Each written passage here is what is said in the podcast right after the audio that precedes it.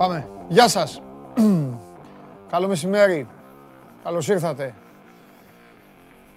Bonjour. Πώς είστε? Εδώ στην καυτή έδρα του Σπορ 24. Είμαι ο Παντελής Διαμαντόπουλος και μόλις ξεκινάει άλλο ένα Show Must Go Live. Σε μία Τετάρτη γεμάτη αθλητική δράση. Μία Τετάρτη της οποίας προηγήθηκε μία Τρίτη με μπόλικο ενδιαφέρον. Σήμερα, όπως καταλαβαίνετε, τη μερίδα του Λέοντος την κλέβει το παιχνίδι του Ολυμπιακού με τη Μονακό. Στις 9:30 στο στάδιο Ειρήνης και Φιλίας ο Ολυμπιακός μπροστά στη μεγάλη του ευκαιρία για επιστροφή σε άλλο ένα Final Four στην ιστορία τους. Άλλο ένα Final Four της Ευρωλίγκας. Υποδέχεται τους Μονεγάσκους 2-2. Μέχρι τώρα 1-0, 1-1, 1-2, 2-2. Μάλλον δεν το είπα σωστά, το είπα 1-2 γιατί ήταν στο Μονακό το παιχνίδι. Τέλος πάντων 1-0, 1-1, 2-1, 2-2. Και σήμερα στο Ειρήνης και Φιλίας θα μάθουμε ποιος τελικά θα πάρει το εισιτήριο. Αν θα το πάρουν οι ερυθρόλευκοι με την πολύ πιο βαριά τους φανέλα από αυτή των Μονεγάσκων ή αν η ομάδα του Μπράντοβιτς, του Σάσα Μπράντοβιτς και του Μάικ Τζέιμς καταφέρει να διατηρηθεί σε αυτό το πολύ μεγάλο και πολύ όμορφο ταξίδι που έχει ξεκινήσει.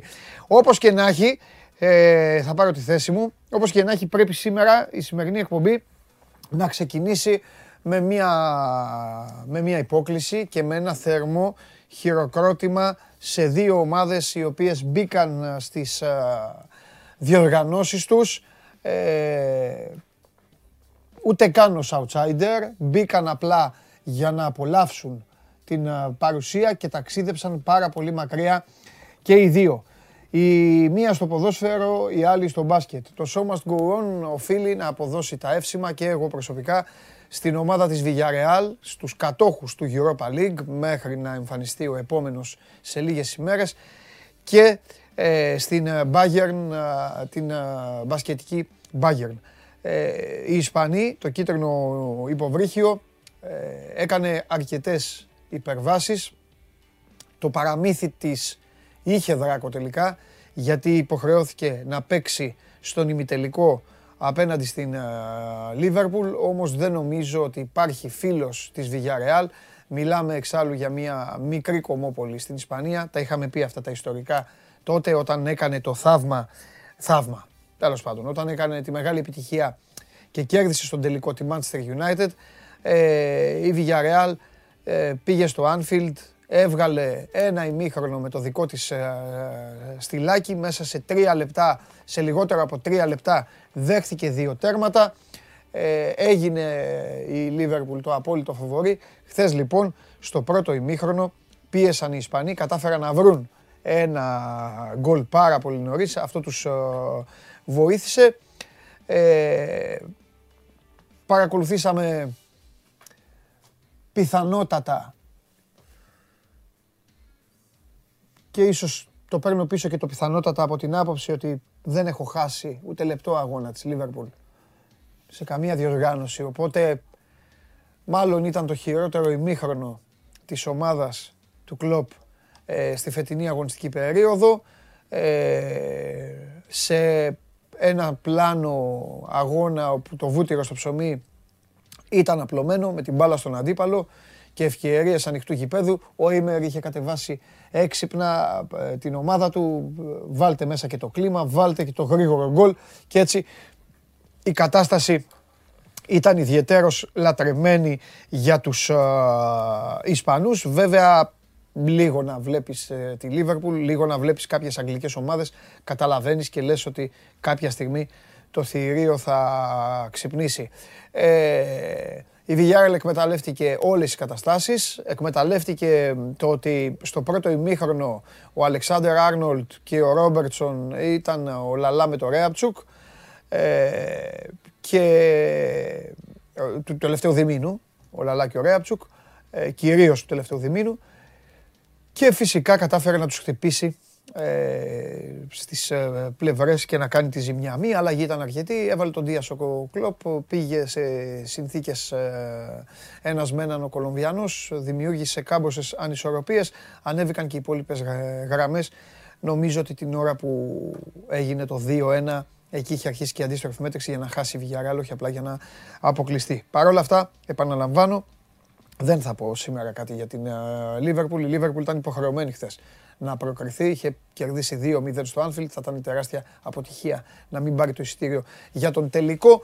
Ένα μεγάλο μπράβο αξίζει λοιπόν στην Villarreal. Όσον αφορά στη Liverpool, τώρα πρέπει να πούμε, εξαιρουμένης της χθεσινής της παρουσίας και εντελώς αντικειμενικά, στην κουβέντα, πετάω δηλαδή, πετάω στο πλάι, πετάω στην άκρη τις προτιμήσεις μου. Αν δεν λεγόταν Liverpool δηλαδή και λεγόταν ομάδα Α, πρέπει να πούμε ότι είναι δικαιότατα στον τελικό.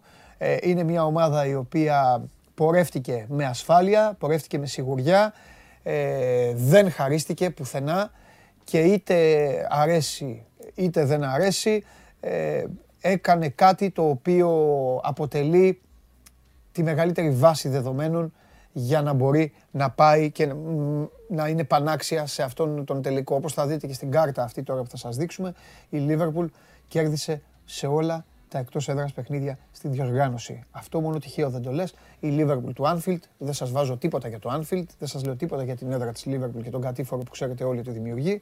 Αυτά εδώ είναι τα παιχνίδια της Liverpool. Ξεκίνησε βάζοντας 5 γκολ στην Πόρτο, στη συνέχεια πήγε στη Μαδρίτη, έβαλε 3 γκολ στην Ατλέτικο, πέτυχε τη νίκη στις 7 του Δεκέμβρη 2-1 στο Σαν Σίρο με τη Μίλαν, κέρδισε 2-0 την Inter στο Μεάτσα. Βλέπετε πόσο σωστός είμαι απέναντι στους φίλους και της Μίλαν και της Inter. Λέω το γήπεδο, το ίδιο γήπεδο το λέω με δύο ονόματα για να μην μου στενοχωριέστε, το λέω όπως γουστάρει ο καθένας σας. 3 γκολ στην Μπενφίκα και άλλα 3 χθες στην Villarreal. Ο Κλοπ με τους παίκτες του μπορούν λοιπόν να σχεδιάζουν πράγματα.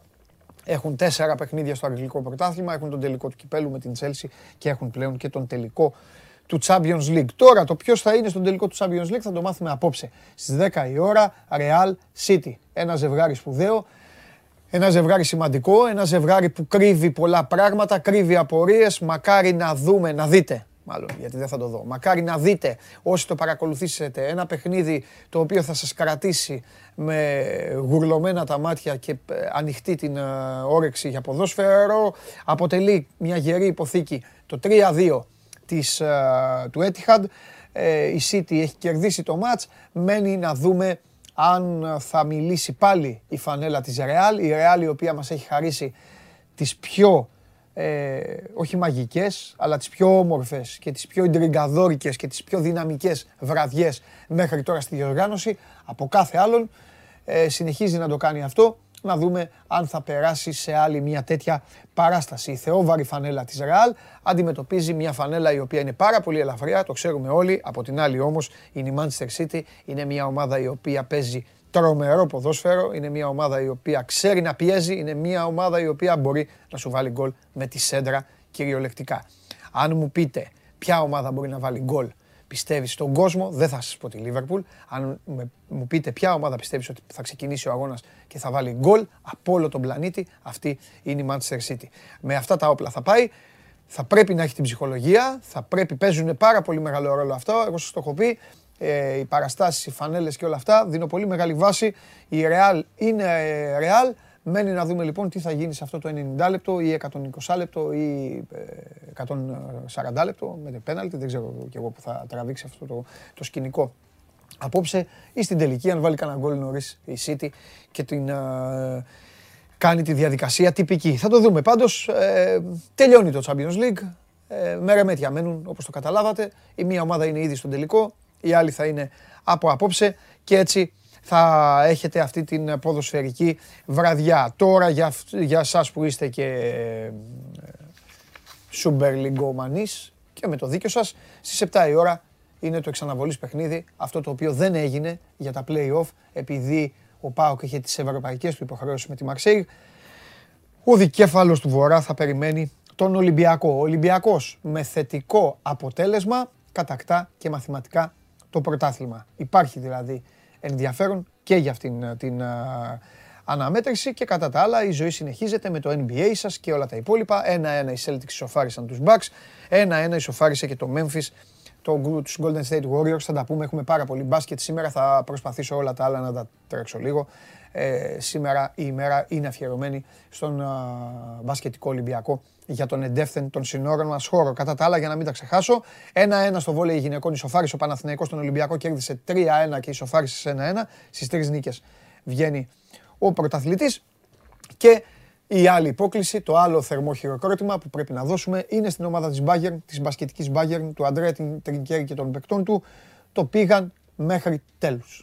Το πήγαν σε 5ο αγώνα, δεν μπορούσαν να πάνε παραπάνω, δεν μπορούσαν να το ταξιδέψουν περισσότερο. Νίκησαν την... έχασαν, συγγνώμη. Καλά πήγαν να το πω, νίκησαν. Νίκησαν την Μπαρσελόνα στην έδρα τους.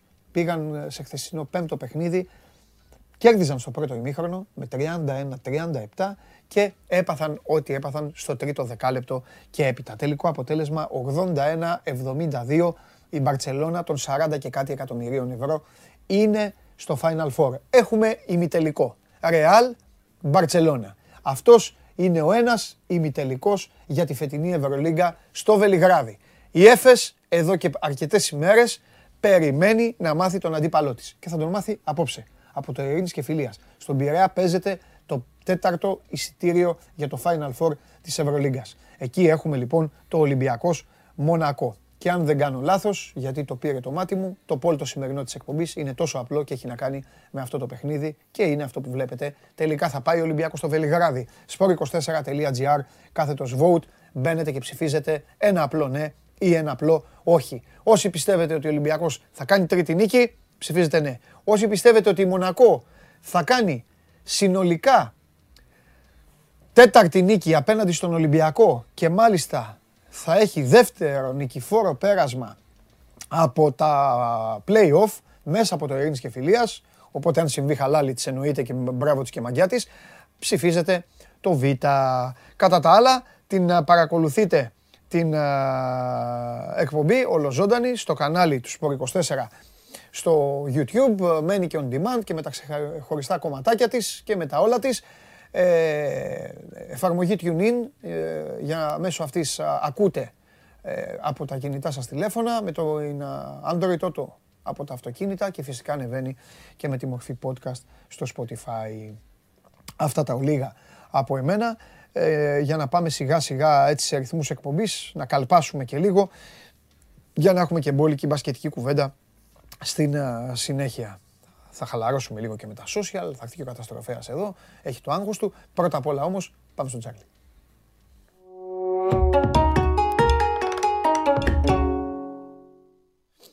Χαίρετε. Λοιπόν, έλα ρε Τσάρλι. Κάτσε να φτιάξω λίγο, εντάξει. Το 4-3 τι είναι ρε παιδιά, το Chelsea, το City, Real, έχω πει 3-2. Είπες 3-2 μωρέ, είπες 3-2. Εντάξει, μου στέλναν κάτι 4-3 και δεν καταλάβαινα τι είναι. Ναι, ναι. Οκ, thank you παιδιά, ευχαριστώ πολύ. Λοιπόν, έλα ρε Τσάρλι, τι γίνεται. Καλά, μια χαρά. Κοίταξε να δεις, σε σκεφτόμουν χθες, στο σετάρισμα παιχνιδιού όπως βολεύει τη Liverpool, κατάφερε η ομάδα η οποία... Ακριβώς που λες. Έλα.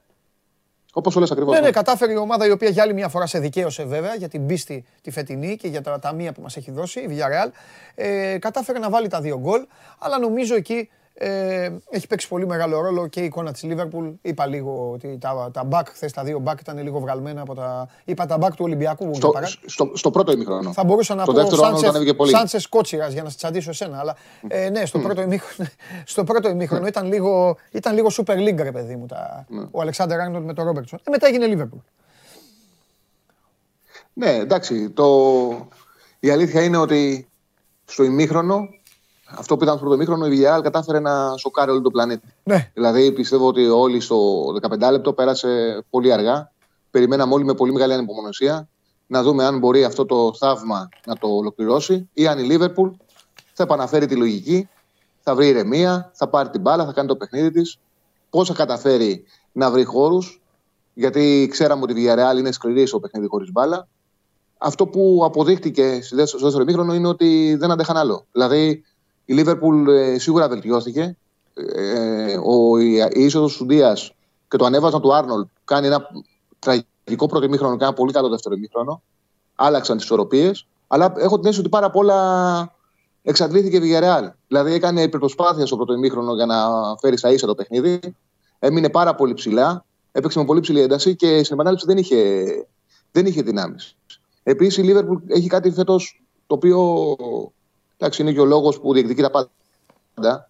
Δεν το είχε τα προηγούμενα χρόνια. Το βλέπουμε και στα τελευταία παιχνίδια ότι βρίσκει συνέχεια πρωταγωνιστές. Δηλαδή ο Σαλάχ ήταν σε κακή μέρα, το τελευταίο διάστημα δεν είναι καλά, αλλά καταφέρνει και βρίσκει τρόπους να παίρνει τα παιχνίδια. Δηλαδή με την Everton σκόραραν ο Ρομπέρτσον με τον Ορική. Στο πρώτο μάτι με τη Villarreal ήταν η μεγάλη μέρα του Τιάγκο Αλκάνταρα που έκανε εκπληκτικό παιχνίδι. Το Σάββατο πέρασε με διπλό με γκολ του Κεϊτά από την έδρα της Νιουκάσλ. Χτες ίσως ο Σουντίας γύρισε το παιχνίδι και έφερε και την νίκη και την πρόκληση. Βοήθησε και ο Ρούλη που έφαγε το πρώτο γκολ κατά τα πόδια και το δεύτερο. Ναι. Εντάξει, το δεύτερο δεν θέλει τόσο πολύ. Στο πρώτο φταίει, αλλά και στο τρίτο που κάνει. Εντάξει, έχει ευθύνη στο πρώτο γκολ. Και στο τρίτο εντάξει, είχε κρυθεί πρόκριση, αλλά δεν βγαίνει ώρα. Εκεί το κάνεις πιο εύκολο. Δηλαδή, αν περιμένεις, μπορεί και να το γλιτώσεις. Ναι. Από τη στιγμή που βγήκε, τον έβγαλε με την μπάλα σε γενοτέρ. Ναι. Εντάξει, σε κάθε περίπτωση νομίζω η ποδοσφαιρική λογική στο τέλος επαληθεύτηκε. Μας κάρισε πολύ ωραίες και εγώ συμφωνώ με αυτό που πες, ότι εντάξει, αξίζουν τα έσημα στη Villarreal. Το βοήθησε το φετινό Champions League. Έδωσε δύο μεγάλες εκπλήξεις και με τη Juventus και με την Bayern. Και είναι, ρε Τσάρλι, να σου πω και κάτι. Και η Villarreal έκανε το τέλειο, έξω τα παιδιά το ξέρουν, την άλλη φορά το εξηγούσα στο Θέμη, το έχω πει πολλές φορές στην εκπομπή. Δεν νομίζω, το ξέρει και ο κόσμος, δεν νομίζω ότι θα διαφωνήσεις με αυτό. Είναι προσωπικό το σκεπτικό μου. Καταλαβαίνω ότι θα μου πείτε όλοι, εντάξει ρε Παντελή, πετάς έξω δηλαδή όλες τις τακτοπούτες και αυτά. Τι εννοώ, τι θέλω εγώ πάντα. Ξεχάστε τη Λίβερπουλ. Όποια ομάδα και να ήταν. Ή ακόμη και όσοι μισείτε τη Λίβερπουλ. Ξέρεις τι γίνεται, ρε Τσάρλι. Θέλω όταν μια ομάδα κάνει πορεία, μια τέτοια σταχτομπούτα, σου το έλεγα και στο Euro. Όχι σταχτομπούτα απλά. Όταν μια από αυτές τις λεγόμενες μικρομεσαίες ομάδες, ρε παιδί μου. Ναι. Θέλω όταν κάνουν πορεία, να την κάνουν την πορεία, να την απολαμβάνουν. Ισχύει η γνώμη μου για το Champions League, για το Europa, για το Mundial, εθνικές ομάδες. Απλά τι θέλω. Θέλω ταβάνι τον ημιτελικό. Σωστό, ναι.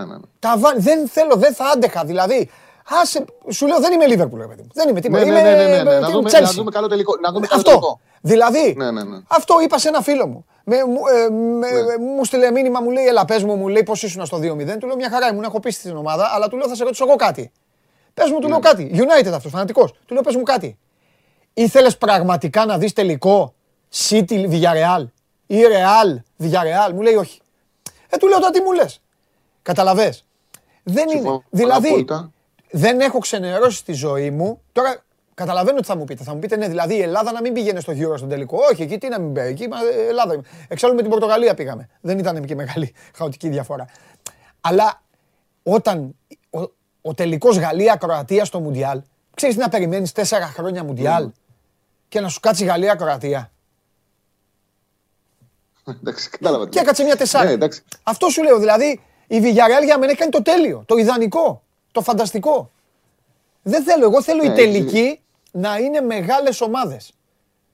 Έχεις δίκιο και έδειξε πάντως και η Villarreal και το έδειξε και χτες. Για ένα ημίχρονο άντεξαν τόσο μπορούσαν. Ναι. Ότι μέσα στο πλάνο, με πίστη, με ελπίδα, μπορείς να κοιτάξεις μακριά ακόμα και στο Champions League, όπου είχε φανεί ότι είναι συγκεκριμένες οι ομάδες που χρειάζεται, που μπορούν να πρωταγωνιστήσουν. Ναι. Έδειξε η Villarreal ότι με σωστό πλάνο μπορείς να πετάξεις έξω τη Juventus, την Bayern ακόμα, να κοιτάξεις έστω για ένα ημίχρονο την Liverpool στα μάτια. Ήταν δεύτερο παιχνίδι και έφτασε στο τρίτο ημίχρονο της σειράς να έχει σκορ που την έφερε σε ισορροπία. Ναι. Είναι πολύ σημαντικό αυτό που κατάφερε η Villarreal και για τη διοργάνωση. Και όπως λες, εντάξει, από τη στιγμή που δεν είναι η ομάδα μας, γιατί είναι τελείως διαφορετικό το να έχεις την ομάδα σου, τη χώρα σου και άλλο σαν ουδέτερος. Εντάξει, να δούμε γερό τελικό. Νομίζω ότι. Ξέρεις, αυτή η προσπάθεια της Villarreal και το πόσο μεγάλη ήταν, η υπερπροσπάθεια ήταν, φαίνεται και από το τι έχει κάνει ο Ζεράρ Μορένο σε αυτήν την. Δηλαδή το πόσο έχει ταλαιπωρηθεί. Ο Ζεράρ Μορένο και στις 3 ρεβάνς επέστρεψε από θλάση. Έχει κάνει αγώνα δρόμου. Με τη Γιουβέντους έπαιξε τα τελευταία 18 λεπτά, μπαίνει και γυρνάει και φέρνει την πρόκληση. Κάνει αγώνα δρόμου για να παίξει στο Μόναχο. Ξεκινάει και μετά μένει πάλι εκτός. Και έκανε αγώνα δρόμου για να προλάβει, για να παίξει αυτή τη ρεβάνς. Και παίζει φανερά όχι στο 100%. Ναι. Δηλαδή έχει ταλαιπωρήσει πάρα πολύ τον εαυτό του. Αν δεν είχε προχωρήσει η Villarreal, το πιο πιθανό ήταν να επέστρεφε πριν 15-20 μέρες και να ήταν καλά. Και να έπαιζε και να μην είχε τίποτα. Ναι. Τώρα θα ξαναμείνει εκτός ο Μορένο. Γιατί εντάξει, ήταν κάτι το οποίο ήθελε να το ζήσει. Εγώ το καταλαβαίνω. Είναι ανθρώπινο. Συμφωνώ. Συμφωνώ. Λοιπόν, για λέγει για σήμερα. Κοίταξε, νομίζω ότι ο αγώνα τη προηγούμενης ομάδας μας δείχνει την κατεύθυνση και μας δείχνει και την πραγματικότητα αυτού του ζευγαριού. Είναι δύσκολο η City να μην κάνει πάρα πολλές ευκαιρίες στην άμυνα της Real. Είναι δύσκολη στη δική της κατοχή να αντιμετωπιστεί. Όμως είναι τέτοιο και το ποδόσφαιρο του Γκουαρντιόλα που σε κάνει να καταλαβαίνεις ότι η Real, οι δικές της στιγμές που μπορούν να είναι λιγότερες, θα είναι καθαρές ευκαιρίες. Αυτό το ρίσκο που παίρνει τελευταία γραμμή άμυνας της City είναι και η αιτία που από τότε που φύγει από τη Βαρκελόνη ο Γκουαρντιόλα δεν έχει πάρει Champions League. Ξέρεις, ποδοσφαιρικά ορθό είναι να πάει η City στο τελικό. Δεν ανακαλύψαμε την Αμερική. Από την αρχή της σεζόν λέμε ότι City, Liverpool είναι οι καλύτερες ομάδες. Αυτές πήραν από το τελικό και περιμένουμε να δούμε αν πώς θα έχει ο Νάγκελσμαν την ομάδα σαν νοκάου, την Bayern. Αποδείχτηκε ότι δεν είναι καλά. Από εκεί πέρα όμως η Real είναι η ομάδα, είναι η φανέλα που έχει τη δυνατότητα, χωρίς να είναι η καλύτερη ομάδα του πλανήτη, να παίρνει το κορυφαίο διασυλλογικό τρόπαιο. Οπότε πάμε με τη λογική του πρώτου παιχνιδιού. Θεωρώ ότι με γκολ και over 2,5. Στο 1,75 δίνεται, είμαστε καλυμμένοι. Δηλαδή, ακολουθείς τη λογική του αγώνα. Τώρα, άμα γίνει ταμπούρι και είναι στα κουλούρια, δεν φταίς εσύ. Okay. Συμφωνώ. Οκ, ναι, εντάξει. Φαντάζομαι και δύσκολο, άμα το μάτς είναι για παράδειγμα στο 1-1 και πρέπει να ρισκάρει η Real να μην βρει φάση εσύ να βάλει δεύτερο γκολ. Ναι. Όπως επίσης, θεωρώ ότι και η Real στον Μπερναμπέο καλά να μην της πάει το παιχνίδι, επειδή πήρε πρωτάθλημα, είναι πολύ σημαντικό, ήταν δύσκολο για την ομάδα αυτή τελικά.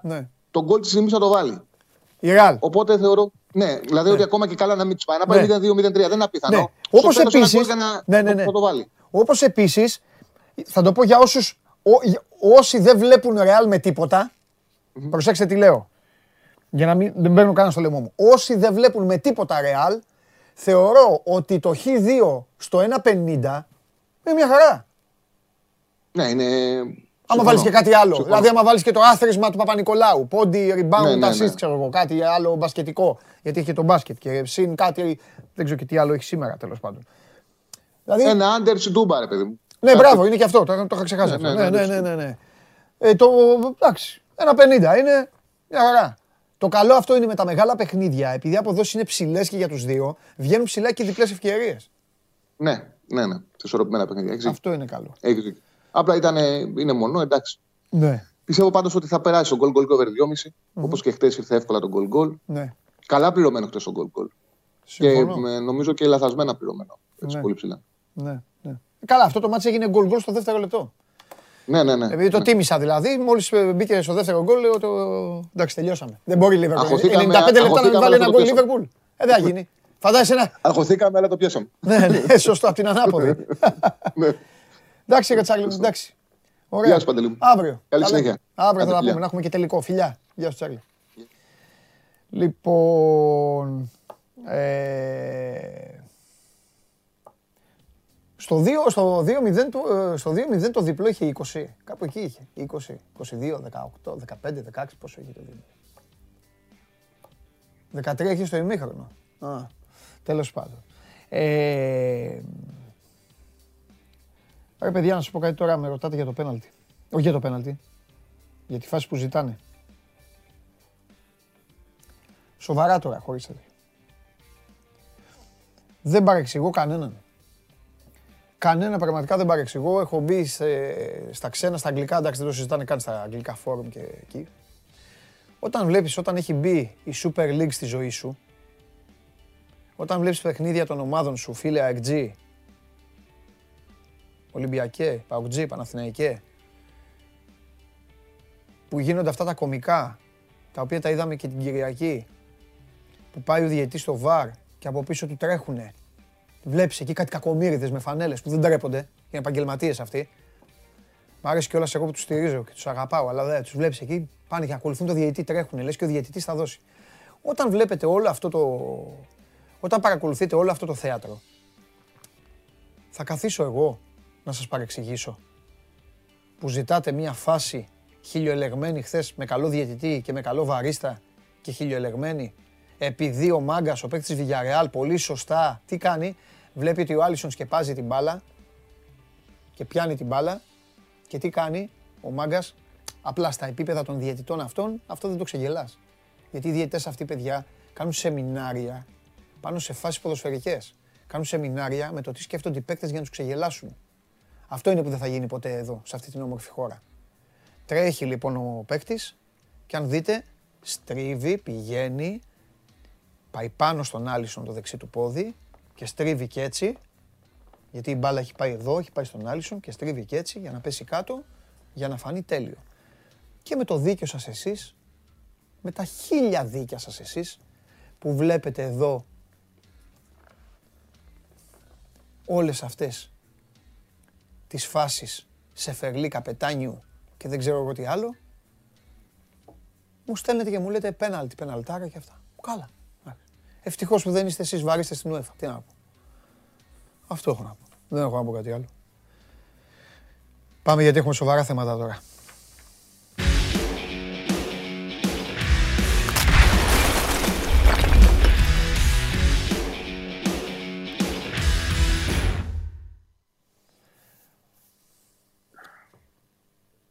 Λειψία. Όχι, όχι. Σάλτσμπουργκ. Α, εντάξει. Εντάξει. Το ίδιο είναι. Από εκεί γεννήθηκε. Εντάξει. Προϋπήρξαμε. Ναι. Σωστά. Τι κάνεις? Ξέρεις από πότε έχω να τη φορέσω αυτήν? 2005. Τότε την αγόρασα. Στο φοβερό μάτς που είχε βάλει ο Φερέρ δεξί μπακ τον Μπλάνκο. Ποιος πήρε το Champions League το 2005? Και πήραμε 0-0. Τα θυμάσαι, ε. Μπράβο, Βαγγέλη. Εσύ τα πήρες. Φορά τη Βαγγελάρα, αυτή τη φόρμα τη φοβερή. Λοιπόν, ο Αλμέιδα τον κράτησε στον Τζούμπερ. Κοίταξε τώρα, λίγο υπερβολικό, αλλά σίγουρα θα είπε και εκείνος την άποψή του, έτσι. Θέλω να πω ότι αν όντως είχε μεγάλη αντίρρηση επ' αυτού, μπορεί να υπήρχαν σκέψεις. Αλλά θεωρώ ότι πρώτον η απόφαση ήταν λυμμένη από πλευράς Μελισσανίδη. Δηλαδή, αν δεν τον ήθελε να το πω διαφορετικά ο Μελισσανίδης, δεν θα μπαίναμε και καν στην κουβέντα. Αν αρέσει τον προπονητή ή όχι. Άρα η απόφαση είχε πάρθει. Εκκρεμούσε μία ακόμα έγκριση που λογικά έπρεπε να πάρθει και αυτή. Έτσι. Γιατί αν πράγματι ο Αλμέιδα εμφάνιζε κάτι άλλο στο τραπέζι ή έλεγε ότι για παράδειγμα, εγώ θεωρώ πως αυτά τα χρήματα είναι εξόδεμα, είναι μια δαπάνη που δεν πρέπει να γίνει, να είχαμε μια διαφορετική τροπή. Ναι. Άρα ναι, θα πω ότι προφανέστατα και ο προπονητής τον θέλει. Έτσι. Τον παίχτη, για να μείνει. Καλό ήταν αυτό πάντως που έκλεισε το κεφάλαιο γρήγορα, για να μην διαιωνίζεται κιόλας. Και δείχνει και έναν δρόμο ότι ξεκινάει ήδη ένα σχεδιασμός, τρέχει ήδη ένα σχεδιασμός. Δεν υπάρχουν δηλαδή αυτή τη στιγμή δεύτερες σκέψεις. Να φτάσει ο Ιούνιος να δούμε τι θα κάνουμε με τον Τζούμπερ, γιατί εκεί είχε το περιθώριο στο κάτω-κάτω, έτσι να πάει μέχρι τέλος Ιουνίου και να περιμένει τότε να αποφασίσει αν θα δώσει τα χρήματα ή όχι. Το έκανε πάρα πολύ νωρίς, μόλις μπήκε ο Μάιος. Αυτό σημαίνει ότι τρέχει και μια κατάσταση. Εγώ πάντοτε θέλω σε κάθε απόφαση να κοιτάζω τι υπάρχει στο μετά από αυτήν. Αυτό μου δείχνει ότι υπάρχει προγραμματισμός αυτή τη στιγμή που τρέχει. Καλός, κακός δεν ξέρω, δεν θα πω, δεν θα κρίνω, θα το δούμε στην πορεία. Αλλά υπάρχει. Έτσι, και αυτό είναι γενικότερα να το δεις θετικό σημάδι. Τι σου στέλνουν πάλι και έχεις κολλήσει τώρα, κάτι έχεις δει πάλι? Τίποτα, είναι αγκτζίδες, οι φίλοι σου. Για να μην ξεχάσω πράγματα, ρε Βαγγέλη, μου στέλνουν κάθε μέρα και κάθομαι και τα ξυπνάω. Α, εντάξει. Τώρα μου στείλαν για το Λιβάι Γκαρσία να σκεφτείς. Και κάθομαι και σημειώνω. Γι' αυτό σ' αφήνω, εκμεταλλεύομαι το ότι μιλάς. Άμα σταματάς, παγώνω κι εγώ. Και τώρα σταμάτησες. Και δεν θέλω να κάνουμε κενό. Όχι, αλλά θέλω να κάνουμε και το δικό μας ρυθμό. Κοίταξε να δεις. Να σου πω κάτι. Να τα λέμε όλα. Τους έχουμε αλλάξει και τα φώτα. Βγαίνει λίγο ο λευκός καπνός όμως. Κάτι γίνεται. Ήρθε ο προπονητής τον Απρίλιο. Είχαν πει. Είχαν κάνει μια εξαγγελία. Απρίλιο ο προπονητής ήρθε. Δεν ξέρω αν είναι καλός, Βαγγέλη. Αλλά σημασία έχει ότι τον πήραν τον προπονητή τον Απρίλιο. Λέγαμε τόσο καιρό τι θα γίνει με τον Τζούμπερ. Εγώ σου έλεγα σε κάτι παιχνίδια που δεν έστρεβε, σου έλεγα Βαγγέλη άστον. Να μην. Τώρα φαίνεται ότι θέλουν να το παίξουν το χαρτί του Τζούμπερ. Και βάζω και στο μυαλό μου και κάτι άλλο. Έχει μια χρηματιστηριακή αξία η οποία δεν είναι της πλάκας. Γιατί λοιπόν η ΑΕΚ να μην το πουλήσει και επικοινωνιακά, ότι έχει έναν τέτοιο παίκτη? Μπορεί να το σκέφτηκαν και έτσι. Και Μουντιάλ μπροστά του. Έτσι. Ναι, μπορεί να πόνταραν κιόλας ότι θα φτιαχτεί κι αυτός με τη νέα ομάδα. Το καινούριο γήπεδο. Θα ανεβάσει και αυτός τροφές. Όλα αυτά που λες είναι αληθή. Ναι. Δείχνουν ένα προγραμματισμό. Αυτό είπα και εγώ. Είναι καλά πράγματα αυτά που συμβαίνουν. Ναι. Δηλαδή η ταχύτητα με την οποία συμβαίνουν. Ναι. Μας δείχνει ότι υπάρχει μια διαδικασία που τρέχει, είναι σε εξέλιξη και προφανώς θεωρώ ότι πολλά πράγματα θα δούμε μέσα στο Μάιο. Και μιλάω για το Μάιο γιατί συνήθως η ΑΕΚ το Μάιο ήταν σε ραστόνι. Έτσι. Δηλαδή περίμενε να περάσει, να μπει ο Ιούνιος, αργούσε σε όλα τα επίπεδα. Καλά, δεν το συζητάμε για τον προπονητή, έτσι, που πήγαινε τελευταίο. Έρχονταν πρώτα επέκτες και μετά έρχονταν ο προπονητής. Δηλαδή, βλέπαμε κάποια πράγματα τα οποία δεν είχαν μια συνάφεια με την ποδοσφαιρική πραγματικότητα. Να που τώρα αλλάζει το πράγμα, έτσι. Έχει έρθει ο προπονητής, έκλεισε ένα πολύ σημαντικό κεφάλαιο το οποίο δημιουργούσε αμφιβολίες και δεν ήταν καλό να διαιωνίζεται. Άρα, πάμε παρακάτω και βλέπουμε τώρα τι άλλο υπάρχει. Νομίζω ότι μέχρι τέλος του play-off, όχι του Μάη, στα μέσα Μάη, θα έχουμε εικόνα για πολλούς παίκτες του ρόστερ. Δηλαδή, θεωρώ ότι όταν τελειώσουν τα μάτς θα μάθουμε ακόμα και αν θα μείνει ο Άμραμπατ. Δεν θα πάει και αυτή η ιστορία μακριά. Δεν είναι προς όφελος της ομάδας τώρα να κάνει το οτιδήποτε. Αν έχει αποφασίσει, για παράδειγμα, ότι ο Άμραμπατ θα φύγει, είναι και ο μοναδικός που έχει απομείνει για να παίζει στην κορυφή της επίθεσης. Ναι, σωστά. Οπότε δεν υπάρχει κανένας λόγος να μπει σε μια διαδικασία τέτοια. Αλλά θεωρώ ότι με το που τελειώσουν τα play-off θα έχουμε εικόνα και για αυτό το θέμα. Ναι. Όπως και για πολλά ακόμα. Για πολλά. Ο παίκτης είναι υπεραπαραίτητος αυτή τη στιγμή. Δεν έχει καμία λογική να καθίσει η ΑΕΚ μαζί του να συζητήσει. Είναι και μια περίεργη περίπτωση ποδοσφαιριστή. Έχει και μια ιστορία που την έχεις αναλύσει εδώ, να πάει στο σπίτι του και όλα αυτά. Οπότε ναι. Ελοχεύει και ο κίνδυνος, κατάλαβες, να κάνουν καμιά κουβέντα, να ξενερώσει αυτός και μετά να παίζει η ΑΕΚ και με 10 παίκτες πλέον λόγος. Δεν έχει. Ναι, δεν υπάρχει ναι. Λόγος κανένας. Όχι. Δεν είναι επικίνδυνα πράγματα. Ωραία. Πες κάτι, τι να περιμένουμε μετά τον Τζούμπερ. Υπάρχει κάτι άλλο να περιμένουμε εν καιρό δράσης ή όχι? Αυτό ήταν. Ο Τζούμπερ ήταν και τώρα για τους άλλους ότι γράψει το κοντέρ και μετά μιλάμε. Νομίζω μετά. Ωραία. Ο Λιβάι Γκαρσία συμβόλαιο δεν έχει. Ναι. Έχει συμβόλαιο Λιβάι Γκαρσία, δεν έχει? Μέχρι το 24, πολλά χρόνια. Μπράβο, τι θέλουν τώρα και με ρωτάνε. Έχουν άγχος αυτοί με το Λιβάι Γκαρσία. Εντάξει, οκ. Μήπως. Όλα λέγανε το Βαγγέλη για το Λιβάι Γκαρσία. Αυτό. Και μάλιστα το στείλανε δική μου, δηλαδή φίλοι μου. Γι' αυτό και το κινητό μου κοίταγα. Δεν ξέρω αν όσο είμαι εδώ δεν έχω δει κάτι που έχει κυκλοφορήσει. Έτσι. Μήπως πιάνομαι και εξαπίνηση. Αλλά αν ρωτούν γενικότερα για το αν θα υπάρξει κάποια πιθανότητα πώλησης ή όχι, δεν γνωρίζω κάτι που να έχει προκύψει. Φυσικά και είναι πάντοτε στη βιτρίνα Λιβάι Γκαρσία. Αν η ΑΕΚ έχει κάποιους παίκτες που θα μπορούσε να πουλήσει, σίγουρα ένας εξ αυτών είναι ο Γκαρσία. Ναι. Δεν έχει πολλούς τέτοιους, η αλήθεια είναι. Λοιπόν, ναι. Οπότε φαντάζομαι ότι αν έρθει μια σοβαρή πρόταση θα τη συζητήσει. Εδώ πρέπει βέβαια να πούμε ότι το θέμα του Γκαρσία δεν είναι εύκολο, γιατί η ΑΕΚ έχει πληρώσει ένα σκασμό λεφτά, 2,5 εκατομμύρια ευρώ, για να έχει μόνο το 60% του παίκτη. Ναι. Το οποίο σημαίνει ότι για να βγάλει ένα κέρδος δεν μπορεί να τον πουλήσει με λιγότερα από 7, 8, 9 εκατομμύρια, θα πω εγώ. Δεν θα πάω στα 15 που λένε. Γιατί τα μισά θα τα πάρει η Χαπόελ Μπερσεβά, έτσι. Η ΑΕΚ θα πάρει τα 2,5 πίσω. Αν είναι 5, οπότε τι κέρδος θα υπάρχει? Άρα πρέπει να υπερβούμε τα 5, 6, 7 εκατομμύρια για να πεις ότι είναι κάποια πρόταση συμφέρουσα για τον Γκαρσία. Ναι, συμφωνώ. Μάλιστα. Τι άλλο ήθελα να σου πω τώρα? Αν πάντως κάποιος έχει δει κάτι συγκεκριμένο και δεν το έχω δει, ας το στείλει, έτσι. Αν είναι κάποια πιο συγκεκριμένη ερώτηση. Τώρα, αν μιλάμε αφηρημένα για τον Γκαρσία. Κάτσε να δω και στο Instagram μήπως έχει κανένας Χριστιανός τίποτα για σένα. Ναι. Τον Αλμέιδα, ήρθε ο Αλμέιδα, έμεινε και ο Τζούμπερ. Εντάξει. Ο Αλμέιδα, να πω, μέχρι να κοιτάξεις ότι θα κάτσει και στο παιχνίδι με τον Παναθηναϊκό, θα είναι εδώ. Να το παρακολουθήσει και αυτό. Ναι. Και την Δευτέρα φεύγει. Δεν θα δει τα υπόλοιπα 3. Ναι. Ωραία, εδώ τρία ωραία εκτζίδικα μηνύματα ήρθαν στο Instagram. Ιωάννης, ο Αλμέιδα ή θα πάει φανταστικά ή δεν θα δει παρέλαση. Αυτό δεν ήταν ερώτηση. Ο Ιωάννης είναι. Λοιπόν. Ο Αναστάσης λέει... Αυτό τώρα... Για κακία μου κάνει, αλλά πιστεύεις, λέει, ότι ο Μελισσανίδης θα πετάξει λευκή πετσέτα? Τι λευκή πετσέτα? Σε τι? Αν πετάξει τώρα που μπαίνει στο γήπεδο, δεν βλέπω κάτι τέτοιο. Το ανάποδο διακρίνω αυτή τη στιγμή. Λοιπόν, Πάνος Γεωργίου, έπαιξε ποτέ Ευαγγέλη του Ζεσούς από Μελισσανίδη πλευρά? Του Ζεσούς, ποιος Ζεσούς τώρα? Δεν ξέρω, πώς λέει τον προπονητή. Μιλάμε τώρα για τη Μπενφίκα. Ναι. Κοίταξε να δεις. Κάποια στιγμή το άκουσα κι εγώ ως φήμη, δεν θα το πω πληροφορία, δεν ασχολήθηκα καν. Δεν ξέρω όμως και κάτι, έτσι, αλλά το θεωρώ απίθανο. Δηλαδή, δεν νομίζω ότι η ΑΕΚ μπορεί να φτάσει εκεί. Η ΑΕΚ το διαπίστωσε γρήγορα ότι δεν μπορεί να φτάσει σε τέτοιες περιπτώσεις. Ό,τι έγινε με τον Σάντος, ό,τι έγινε με τον Ρούντι Γκαρσία, νομίζω ότι την έβγαλε από αυτή τη ρότα. Και σωστά για μένα, την έβγαλε και γρήγορα. Μπήκε σε μια άλλη διαδικασία και βρήκε και προπονητή. Ναι. Σε γρήγορο. Να σου πω τώρα, έλα, πάμε για να τελειώνουμε. Λέγε. Ναι. Λέγε ονόματα.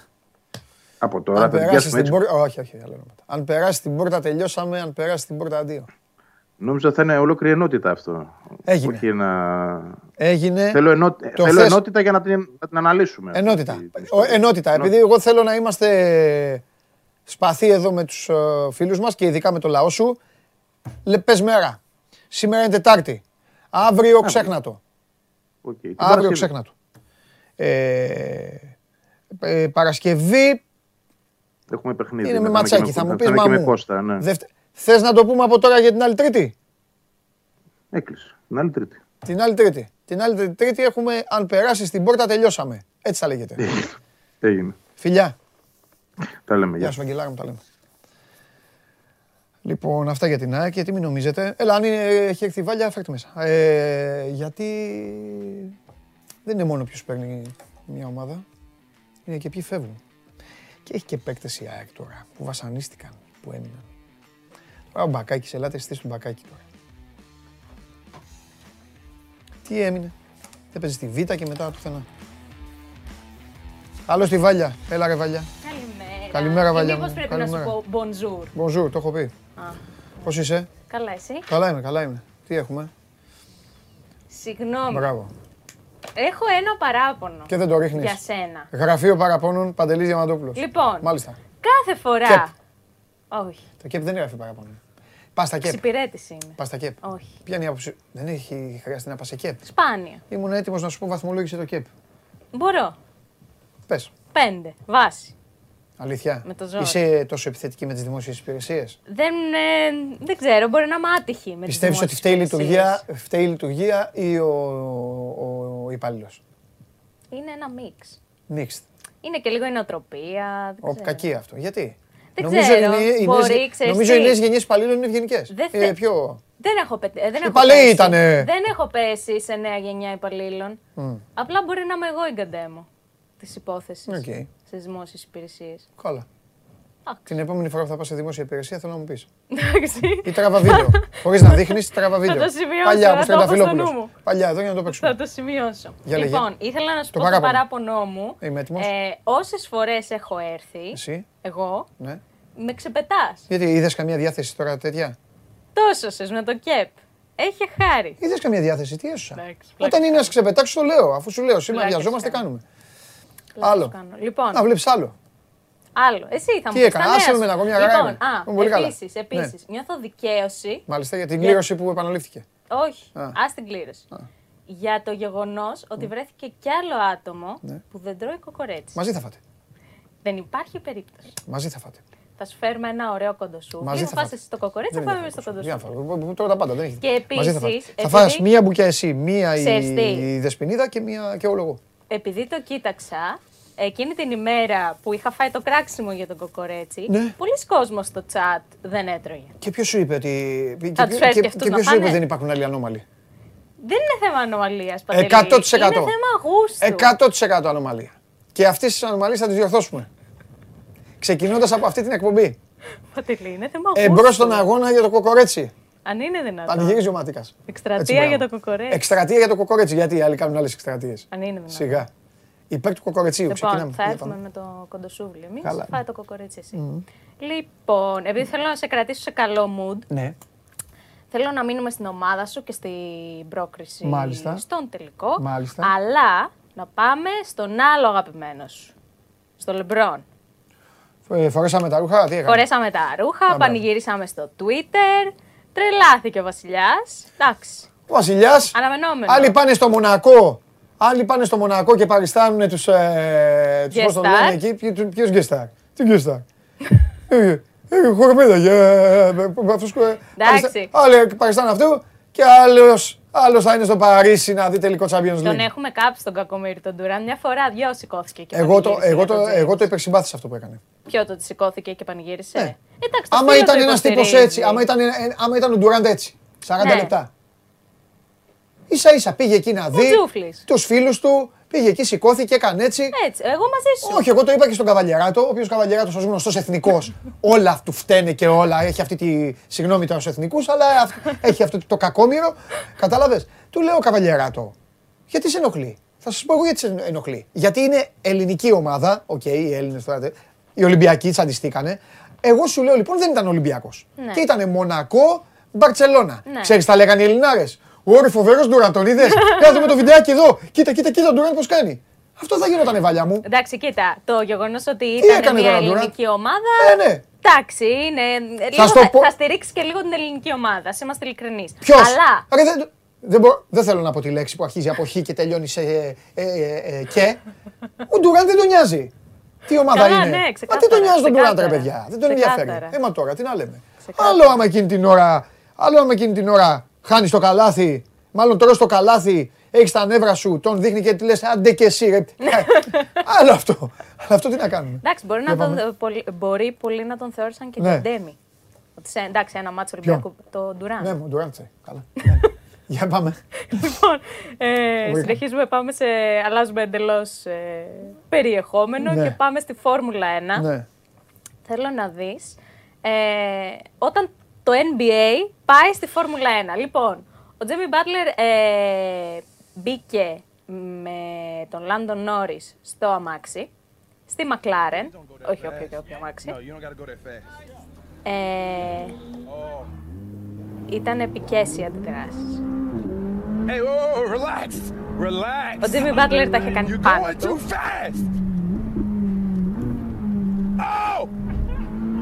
Ο Λάντον Νόρις ήταν μια τυπική μέρα στη δουλειά. Χαλαρά πατάω λίγο τον γκάζι.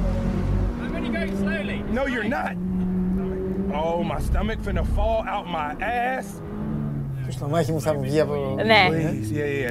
Δεν ξέρω, μ' άρεσε πάρα πολύ, οι αντιδράσεις. Τώρα του λένε το καλύτερο. Τώρα είναι η ευθεία, πατάμε.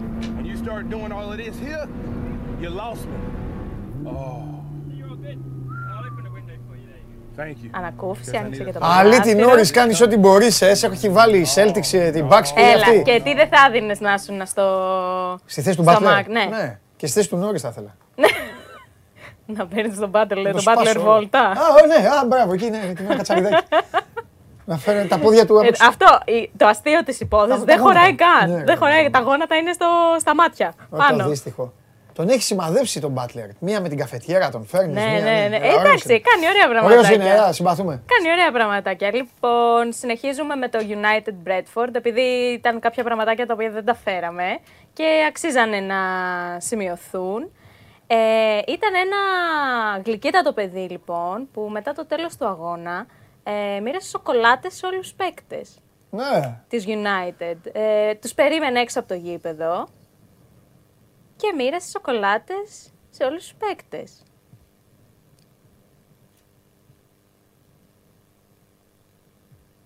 Προφανώς οι παίκτες τον βοήθησαν... Μήπως είναι και από κανένα τέτοιο το παιδάκι, μωρέ, από κανένα... Το βοήθησαν με την περιπέτεια υγείας που είχε. Τον βοήθησαν με την περιπέτεια υγείας που είχε.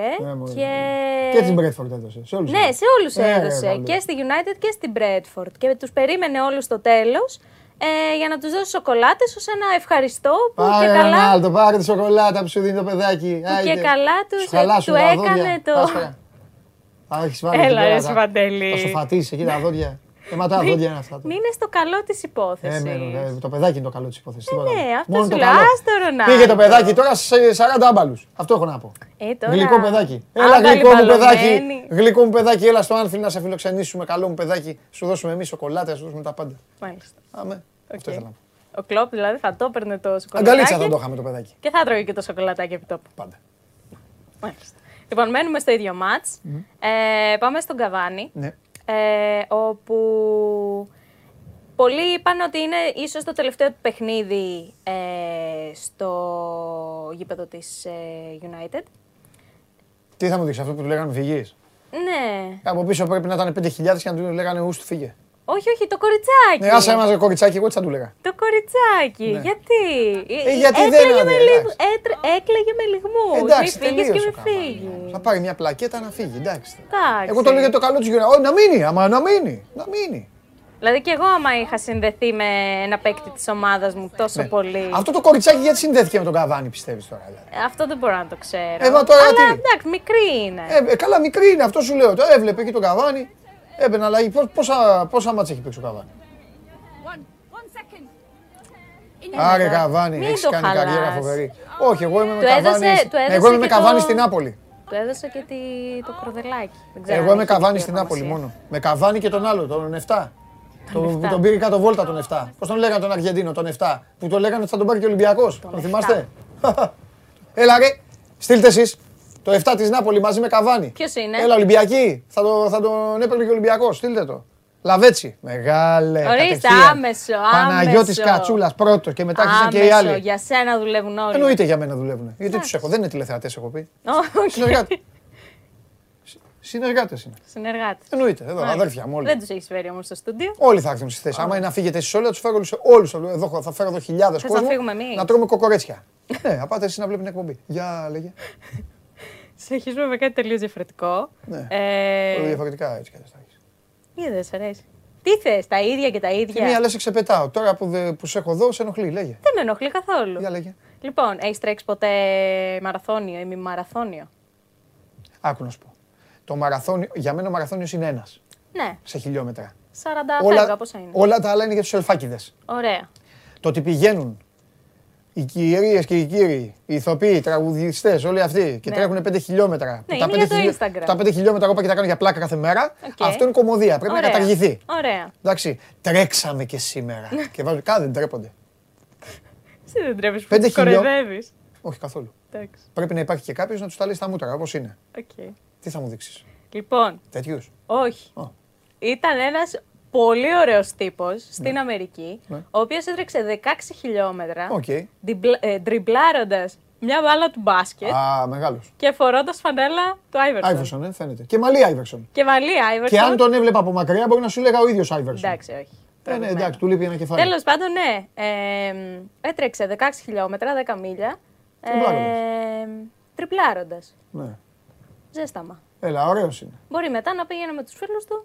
Να παίξει μπασκετάκι. Ναι. Ωραίος, μ' άρεσε αυτός. Αμέ. Και τέλος, για να μην σου τρώω και τον χρόνο. Δεν μου το έβγαλε για. Ωραία. Θέλω να δεις αυτό τον τύπο, ο οποίος, τέλος πάντων, ήταν την ημέρα που πήρε το πρωτάθλημα η Real. Ο οποίος... Ναι. Μέσα στο Σαββατοκύριακο. Ναι. Που τέλος πάντων στο γήπεδο υπήρχαν ένα σωρό security. Okay. Οι οποίοι έχουν και ανοιχτά τα χέρια. Και μπήκε. Δες. Μεγάλε. Δες. Τους αγνόησε όλους εντελώς. Κάτι τους είπε, ρε. Ναι. Τους έδειξε. Δεν ξέρω αν τους έδειξε κάτι ή όχι, αλλά ξέρεις τι, βλέπεις και γύρω-γύρω μπαίνουν όλοι αβέρτα. Μπορεί να τους είπε ο ιδιοκτήτης της εταιρείας. Security. Το κοριτσάκι τους σταμάτησαν. Εδώ κοίτα. Συγγνώμη, δεν σταμάτησαν τον μπάρμπα. Όποιος και αν είναι ο μπάρμπας. Να πάει να σταματήσεις το κοριτσάκι. Και σταμάτησε το κοριτσάκι. Τι κακό μπορεί να σου κάνει το κοριτσάκι. Θέλω να πιστεύω ότι δεν το σταμάτησαν. Θέλω να πιστεύω. Πάντως, κυρία δεν είναι αυτή. Κυρία είναι, αλλά δεν τη σταμάτησε. Πήγε να κάνει Πήγε να κάνει ένα πλάγιο βήμα άμυνας, αλλά εκεί κόλλησε. Σου λέει, ας τα κάνω φάουλ. Αλλά μιλάμε, ο συγκεκριμένος κύριος ήταν άρχοντας. Έμπαινε χαλαρά. Σας αγνώ όλους, εγώ μπαίνω μέσα. Ναι. Αυτά... Δεν βάζω βαθμούς. Χάρηκα πολύ. Δεν βάζω βαθμούς. Είμαι σε τέτοιο mood. Α, ωραία. Εντάξει, καλό είναι αυτό. Την επόμενη θα πάρεις. Ωραία, τέλεια. Εντάξει, τώρα έφερες πάλι με παιδάκια. Μου έφερες 3 με παιδάκια. Ένα κοριτσάκι. Το παιδάκι με τις σοκολάτες. Το άλλο το παιδάκι, τι θα σε βαθμολογήσω. Για τον άλλο που ντρίμπλαρε. Όχι. Ναι, με φέρνεις γιατί με χτυπάς στα ευαίσθητα σημεία. Δημιουργείς συναισθηματική φόρτιση στο στούντιο και στους τηλεθεατές. Τι βαθμό να σου βάλω. Άμα σου βάλω 3. Αλλά δεν σου βάζω. Τι γίνεται στο πολ, τι ψηφίζουνε, θα περάσει ο Ολυμπιακός ή όχι. Τι έχετε ψηφίσει. 65,3 λέτε ότι ο Ολυμπιακός θα πάει στο Final Four. Όχι όμως, λέει το 34,7. Και αυτό θα εξοργήσει τον άνθρωπο που θα έρθει εδώ μετά από το break. Σας αρέσει να καρφώνετε ή να βάζετε γκολ με εκτέλεση φάουλ? Είστε από αυτούς που ο κρυφός τους καημός είναι να παίρνουν συνεντεύξεις ή απλά θέλετε να διασκεδάζετε με τις ομάδες και να πανηγυρίζετε μαζί τους από την εξέδρα? Σε όποια κατηγορία και να νίκετε, είστε οι άνθρωποι μας και είμαστε οι δικοί σας άνθρωποι. Βάλτε φαντασία, χέφι και λίγο χρόνο. Φτιάξτε ένα βίντεο και στείλτε το σε αυτή τη διεύθυνση. Θα το περιποιηθούμε, θα το εκτιμήσουμε, θα το απολαύσουμε. Θα το εμφανίσουμε και ποιος ξέρει, μπορεί στο τέλος να είναι το δικό σας βίντεο που θα πάρει ένα μεγάλο δώρο. Γιατί το show must go on ξέρει να εκτιμά αυτούς που παίζουν καλή μπάλα. Αντέλα. Πού είναι ρε παιδιά? Αύριο δεν κάνω εξαγγελίες από τώρα. Αύριο, κάτσε να δούμε το παιδιά σας. Αύριο δεν θα πω κάτι τώρα στον αέρα. Ναι. Αλλά αύριο ίσως θα σε κάνω να γουστάρεις πάρα πολύ. Ωραία. Αυτό. Ωραία. Τι άλλο? Καλά. Πώς... Έχουμε... Καλά. Τι θα γίνει στην Τούμπα? Θα αρχίσουμε από αθλητικά ή... Α, εντάξει. Από... Όταν σε βλέπω μου το βγάζεις. Εντάξει. Πάμε. Έχουμε και τι θα τα πούμε στο τέλος. Να πάμε λίγο στα... γιατί έχει πάλι διάφορα. Ναι. Λοιπόν, να ξεκινήσουμε καταρχάς από αυτό που κάνω αναφορές κάθε μέρα, γιατί και τον κόσμο είναι μες στη ζωή του αυτό το πράγμα με τη ΔΕΗ και τους λογαριασμούς που έχουν έρθει. Και το έχει καταλάβει και η κυβέρνηση, γιατί ενώ σας είχα πει ότι θα πούνε μέτρα σε καμιά 10 μέρες, 2 εβδομάδες, το επισπεύδουν. Δηλαδή προσπαθούν μέχρι ας πούμε και αύριο μεθαύριο να το έχουν πει. Ή αλλιώς το αργότερο στις αρχές της εβδομάδας. Να πω λίγο, επειδή ακούγονται πάρα πολλά, ναι. Θα γίνει προσπάθεια, αλλά υπάρχουν όρια στην οικονομία και στις αντοχές, οπότε καλό είναι να μην ακούτε πάρα πολύ τα νούμερα αυτή τη στιγμή, μέχρι να έχουμε την ανακοίνωση. Σίγουρα η πρόθεση είναι να βοηθηθούν και να επιδοτηθούν αυτοί που καίνε πάνω από 300 κιλοβατόρες, διότι τα επιδόματα που δόθηκαν, ξέρεις, δεν υπολογίστηκε ας πούμε καλά η μεσαία τάξη. Ναι. Δηλαδή οι οικογένειες με παιδιά, αυτό που σου έχω πει πολλά παραδείγματα και ο κόσμος εδώ μπορεί να το ξέρει, ότι αν έχεις και 1-2 παιδιά και η θέρμανση, να σου πω ένα παράδειγμα, ανάβει συγκεκριμένες ώρες, ναι.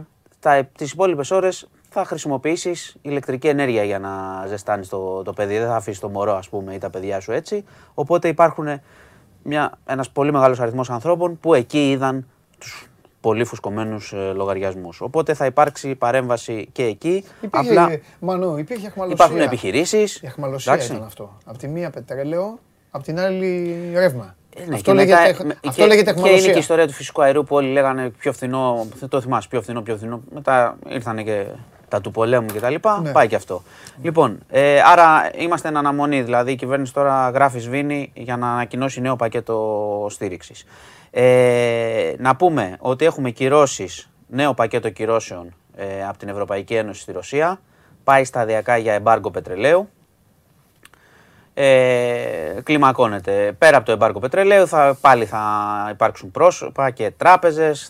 Θα απαγορευτούν άλλα 3 έτσι, δισογραφικά μέσα που έχουν μεταδίδουν ας πούμε, πληροφορίες στην Ευρώπη, όπως είχε γίνει με το Sputnik και, που είχε απαγορευτεί κλπ.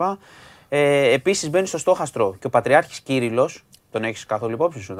Σου το είπαμε την πρώτη φορά που μπήκε και ευλόγησε τον πόλεμο. Όχι μόνο ευλόγησε, είχαμε καινούργιες δηλώσεις. Σου είπα τι κάνει ο παπάς. Καινούργιες δηλώσεις ο παπάς. Να σας το πω, δηλαδή μας το αποκάλυψε, γιατί και εγώ αποκάλυψη το είδα, δεν έχει επιτεθεί η Ρωσία σε κανέναν. Τι άλλο θες? Ρασβάν. Υπεράσπιση. Αδελφός μου ο παπάς. Για μένα δεν υπάρχει πολέμος. Υπερασπίζεται, λέει, ιστορικά. Υπερασπίζεται τα σύνορά της. Κύριλλος στην Τούμπα. Τι λες τώρα? Υπερασπίζεται τα σύνορά της, αλλά ποτέ δεν έχει επιτεθεί σε κανέναν. Ποτέ. Όχι. Για μένα οι Ουκρανοί έχουν επιτεθεί. Δεν ξέρω, δεν φτάσαμε μέχρι εκεί. Πιστεύω στο επόμενο κήρυγμα. Στο επόμενο κήρυγμα. Α, φίλος μου ο Κύριλλος. Τον βάζω και αυτό στη λίστα. Τρομερός, και ξέρεις, αυτό πάντως, για να πούμε και κάτι, θα μπει στις κυρώσεις και ο ίδιος στο στόχαστρο, όπως και άλλα πρόσωπα, μετά από αυτό και από πολλά άλλα, γενικότερη στάση του είναι... Να δω παπά να μπαίνει σε στόχαστρο. 100-0 με Πούτιν, δεν το συζητάμε, ούτε θεοί, ούτε χριστιανισμοί, τίποτα, μόνο Πούτιν, έτσι, 100-0. Και αυτό εντάξει, όταν... τελειώσει ο πόλεμος, θα δημιουργήσει έτσι και μια μεγάλη συζήτηση. Τι είπες ρε Μάνο, μας έφτιαξε τη μέρα τώρα. Θα δημιουργήσει. Υπάρχουν, να το δείτε, υπάρχει και βίντεο. Υπάρχει βίντεο που το λέει. Ναι. Α, τρομερός. Θα δημιουργήσει και ζητήματα σχετικά με τη διείσδυση της Ρωσικής Εκκλησίας, η οποία επί χρόνια γίνεται. Ξέρεις ποιος θα πάρει την πρωτοκαθεδρία από το Πατριαρχείο. Γενικά ο πόλεμος και η στάση του Κύριλλου πιστεύω θα βάλει μυαλό σε διάφορες χώρες που πάνε να παίξουν με τη Μόσχα στα θρησκευτικά, για να μην επεκταθώ. Λοιπόν, τώρα, να σου πω ότι έχουμε μια πολύ δύσκολη και περίεργη υπόθεση στη Θεσσαλονίκη με το θάνατο ενός τρίχρονου παιδιού, κοριτσιού, ναι. Κάθε μέρα είχε, και ένα τέτοιο... Είχε νοσηλευτεί τη Μεγάλη Τρίτη με ένα πρίξιμο στο πόδι. Η οικογένεια ήταν στο Παπαγεωργίου για 11 μέρες, μετά επιδεινώθηκε, πήγε στο Ιπποκράτειο όπου κατέληξε. Η οικογένεια καταγγέλει ότι... Έχει γίνει ιατρικό λάθος, ότι δεν υπήρξε διάγνωση και πράγματι ακόμα δεν ξέρουμε τι έχει συμβεί. Έδωσε και ο Υπουργός Υγείας εντολή να διερευνηθεί, διότι πραγματικά τώρα τόσες μέρες να μην ξέρουν τι έχει, να μπει για ένα πρίξιμο. 3 ετών είχε ένα πρίξιμο. Στο πόδι. Μπήκανε μέσα εξετάσεις, δεν ξέρουμε τι έχει γίνει. Τώρα λένε ότι μπορεί να είχε την νόσο Καβασάκη, ξέρεις, αυτοί που παθαίνουν τα παιδιά αν κολλήσουν κορονοϊό. Και ερευνούν. Αλλά εγώ, είναι πράγματι θολή η υπόθεση, αλλά από αυτό που βλέπω τώρα μετά από τόσες μέρες, δηλαδή ένα παιδί είναι στο νοσοκομείο τόσες μέρες, ποιος το εξετάζει, δεν ξέρουν τι έχει κτλ. Πολύ περίεργη υπόθεση, την ψάχνουμε, εντάξει, χάθηκε ένα παιδί και ερευνάται αν έχει γίνει ιατρικό λάθος σε αυτό.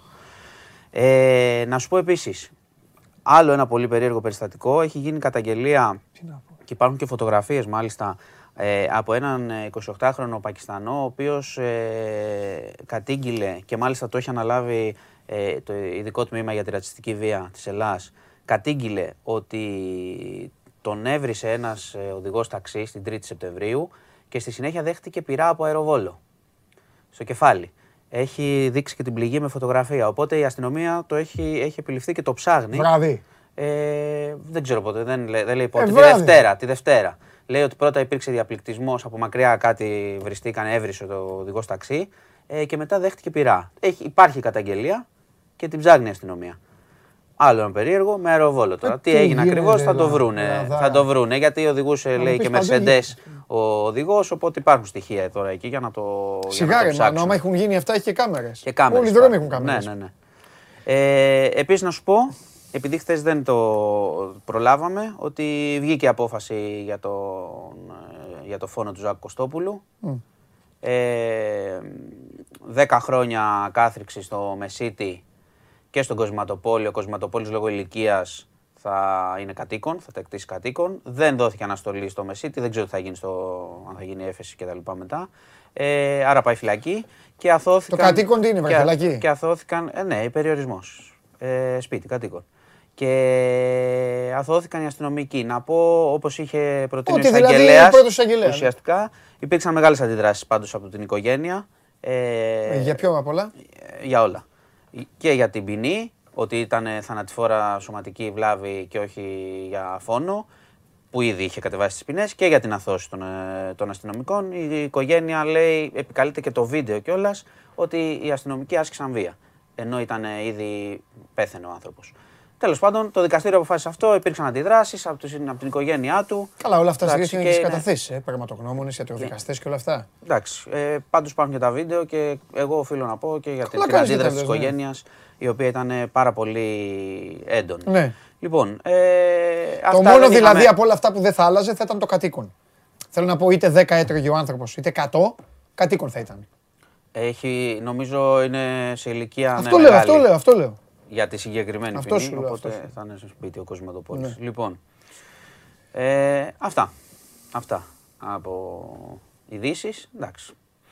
Δυστυχώς δεν έχω να πω... Όχι, δεν είναι μόνο, δεν έχω καλό. Όμως καλή είδηση, θα φύγω εγώ, θα τελειώσω. Δεν βλέπουμε φως στο τούνελ του πολέμου και αυτό όλο καθορίζει και τα υπόλοιπα όσον αφορά την ενέργεια κτλ. Ποια είναι η πολέμη? Στην Ουκρανία. Ναι, δεν κάνεις τον Κύριλο τώρα, να με ευλογήσεις κιόλας. Βέβαια. Να μου δώσεις μια ευχή. Βέβαια. Ποιο πόλεμο? Σωστά. Κάνα πόλεμο. Δεν επιτέθηκε σε κανένα η Ρωσία. Κάνα πόλεμο. Εντάξει. Ωραίος ο Κύριλος. Από εδώ και πέρα αυτό θα λέμε κάθε μέρα. Ποιο πόλεμο? Λοιπόν, αυτά. Θέλω και φωτογραφία Κυρίλου, όταν θα βγαίνει ο Χωριανόπουλος. Όταν θα βγαίνει ο Χωριανόπουλος, θέλω για 1 λεπτό καθημερινά τριπλό παράθυρο με Κύριλο στη μέση. Να λέει όλα ψέματα. Ναι. Θα το δεις το βίντεο. Θα το δω το βίντεο. Δεν υπάρχει περίπτωση να το δω. Λέγε, τι θα γίνεις σήμερα? Λοιπόν, ποδόσφαιρο. Πώς, αφού είναι και πιο νωρίς να αρχίσουμε το ποδόσφαιρο. Έτσι θα μπάσκετ. Και για το μπάσκετ. Βάλτε του το πόλο να ψηφίσεις. Να πω για το ποδόσφαιρο. Εντάξει. Κοίτα, πάει ένα αποτέλεσμα για να εξασφαλίσει το πρωτάθλημα, έτσι, το οποίο είναι ιστορικό επίτευγμα έτσι κι αλλιώς. Και νομίζω ότι βάσει των. Τι είναι αυτό, τελικά θα πάει ο Ολυμπιακός στο Βελιγράδι. Μάλιστα. Κάτσε να διακόψει λίγο το ποδόσφαιρο. Και ποιο είναι το αποτέλεσμα. Για να δείξετε το αποτέλεσμα για να εκνευριστεί.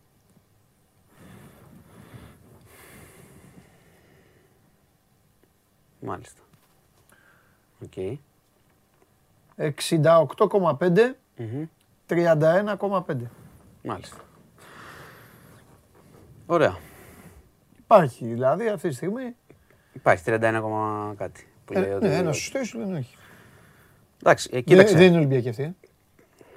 Σίγουρα, αλλά κοίταξε, να σου πω κάτι για το βράδυ. Καταρχάς, εντάξει, το ότι πήγε η σειρά 2-2, νομίζω από αυτό που είδαμε, είναι δίκαιο.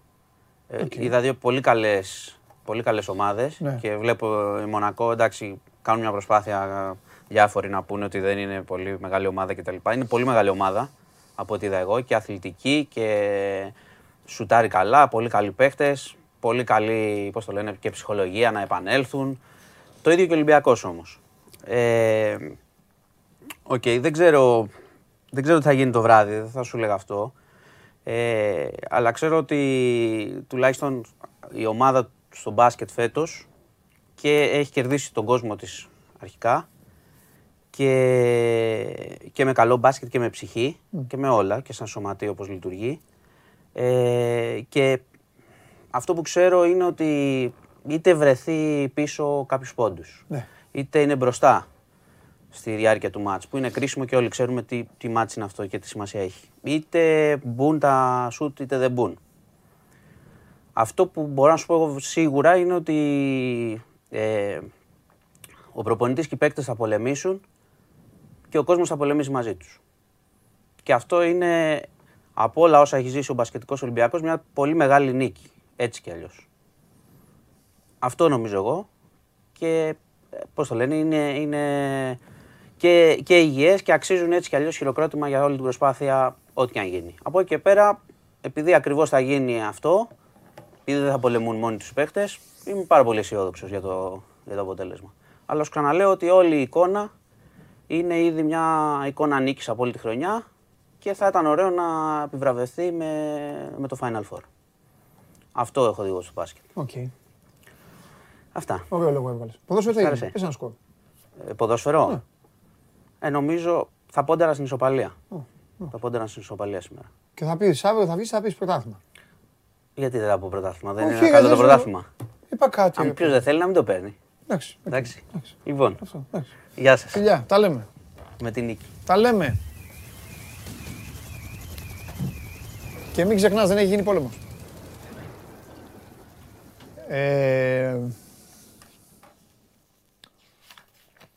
Ναι, πάμε. Λοιπόν,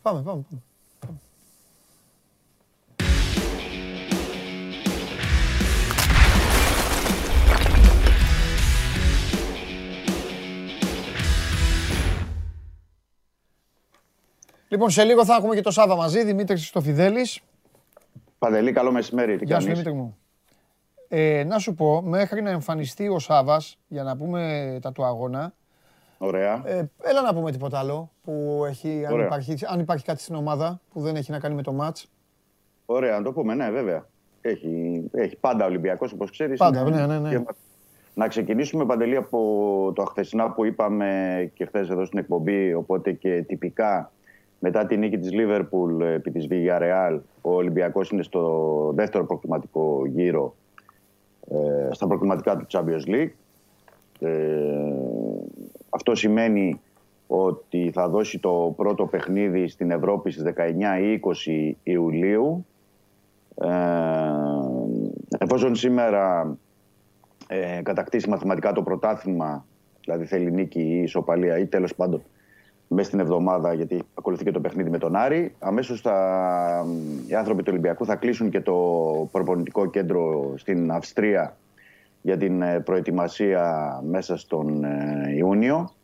που θα πρέπει να κάνει η ομάδα και θα τρέξουν και εξελίξεις στα μεταγραφικά. Πρώτα εκτιμώ σε σχέση με τα συμβόλαια δηλαδή του Ελαραμπή, του Βαλμποενά, αυτά που εκκρεμούν, και μετά με τις καθαρίσεις και στην συνέχεια με αυτούς που είναι να αποκτηθούν.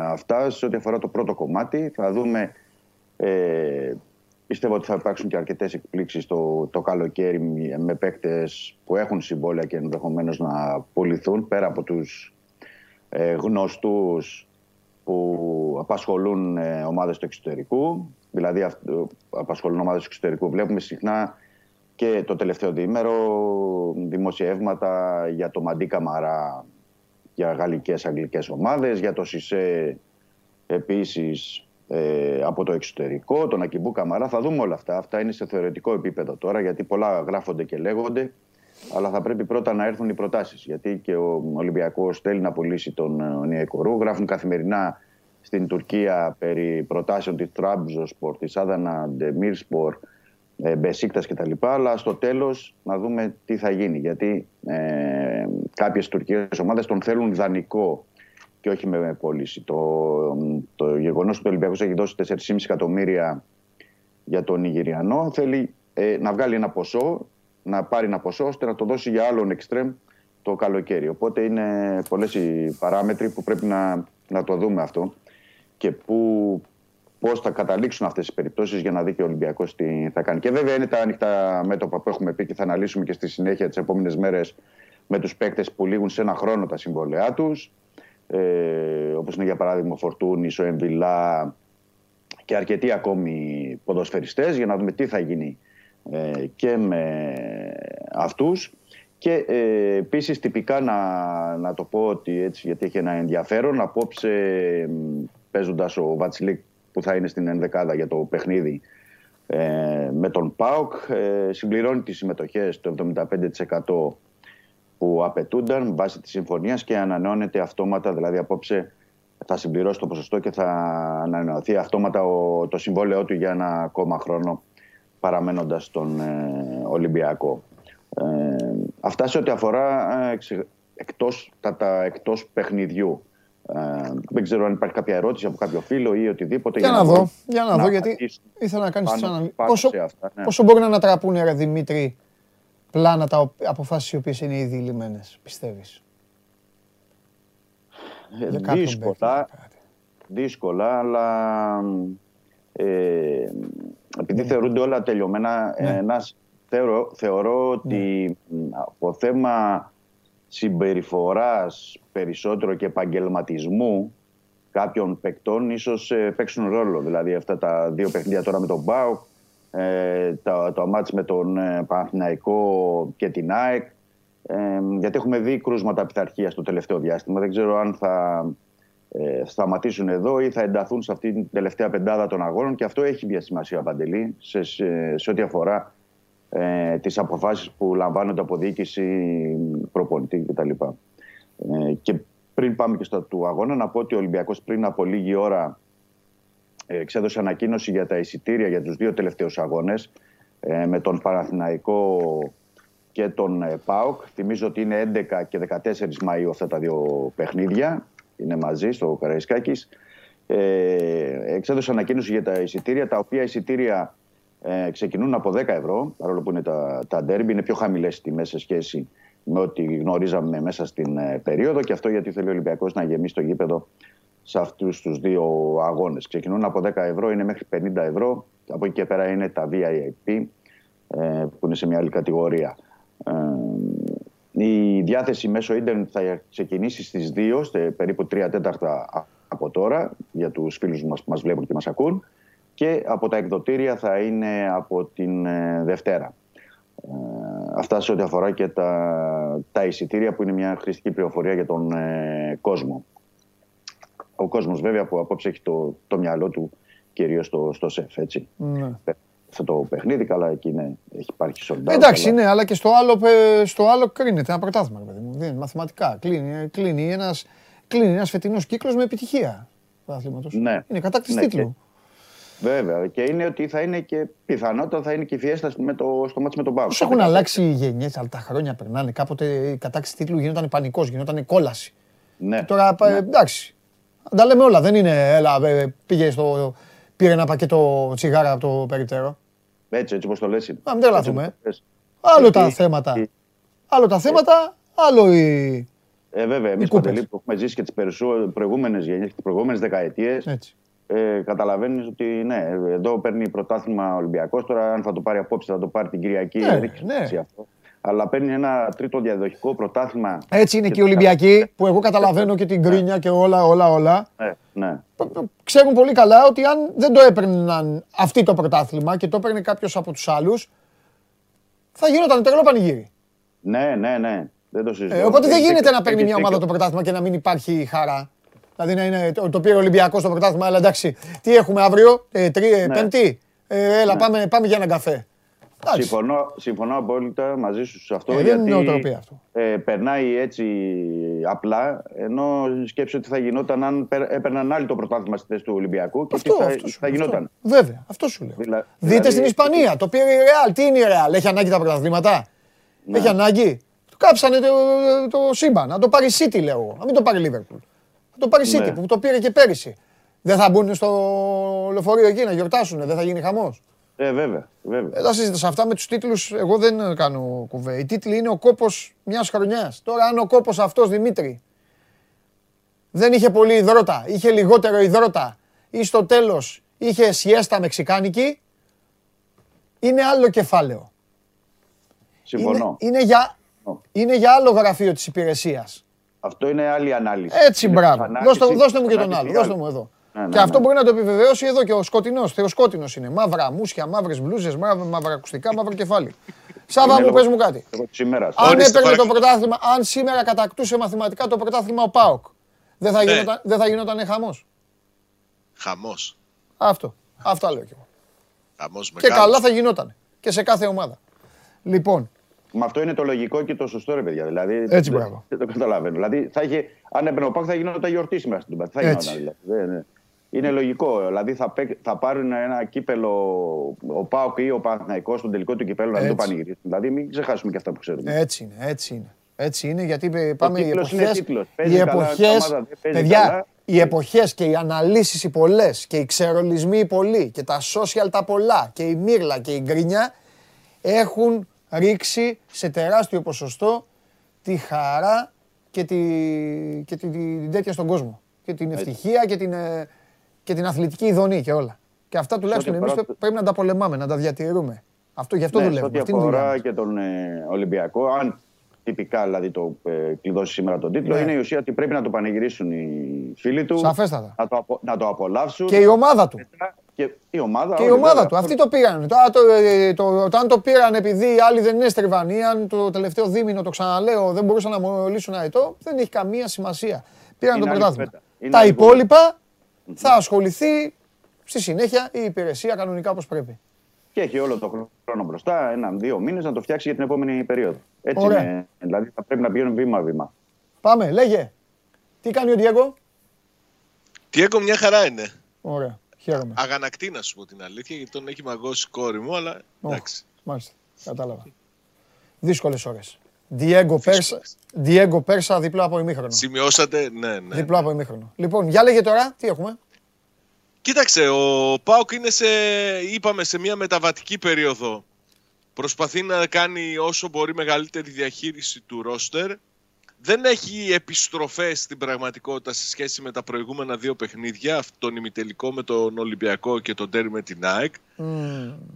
Έχει μία επιστροφή, στην πραγματικότητα έβγαλε το όνομά του από το ιατρικό δελτίο Τσιγκάρας. Τώρα το να χρησιμοποιηθεί ο Τσιγκάρας, επειδή εχθές προπονήθηκε, το βλέπω πολύ τραβηγμένο, αλλά όταν είδα τον Μίτριτσα να παίζει με μισή προπόνηση, θεωρώ ότι όλα είναι πλέον πιθανά. Ο Τσιγκάρας είναι μια περίεργη ιστορία, γιατί έβγαλε μυϊκό πρόβλημα πριν μια εβδομάδα. Δεν ταξίδεψε για τον ημιτελικό στο Καραϊσκάκης και υποτίθεται ότι αυτός δεν ένιωθε ενοχλήσεις, ότι ήταν καλά και τώρα είναι διαθέσιμος. Θα το ξεκινήσει, ερωτηματικό είναι για μένα. Πάντως είναι σίγουρο ότι τους περισσότερους από τους παίκτες που ξεκούρασε το παιχνίδι με την ΑΕΚ, επειδή ήταν φορτωμένοι από τον ημιτελικό με τον Ολυμπιακό και την παράταση, θα τους ξεκινήσει σήμερα. Δηλαδή θα δούμε άμυνα με Λίρατζι, θα δούμε άμυνα με Ίγκασο, θα δούμε άμυνα με Κρέσπο, Σίτγκλεϊ που δεν έπαιξε στο παιχνίδι με την ΑΕΚ. Θα δούμε δηλαδή όσο πιο κοντά στο βασικό σχήμα μπορεί να υπάρξει μια ενδεκάδα σήμερα από το Λουτσέσκου. Το θέλει το παιχνίδι, θέλει να επιστρέψει στις νίκες.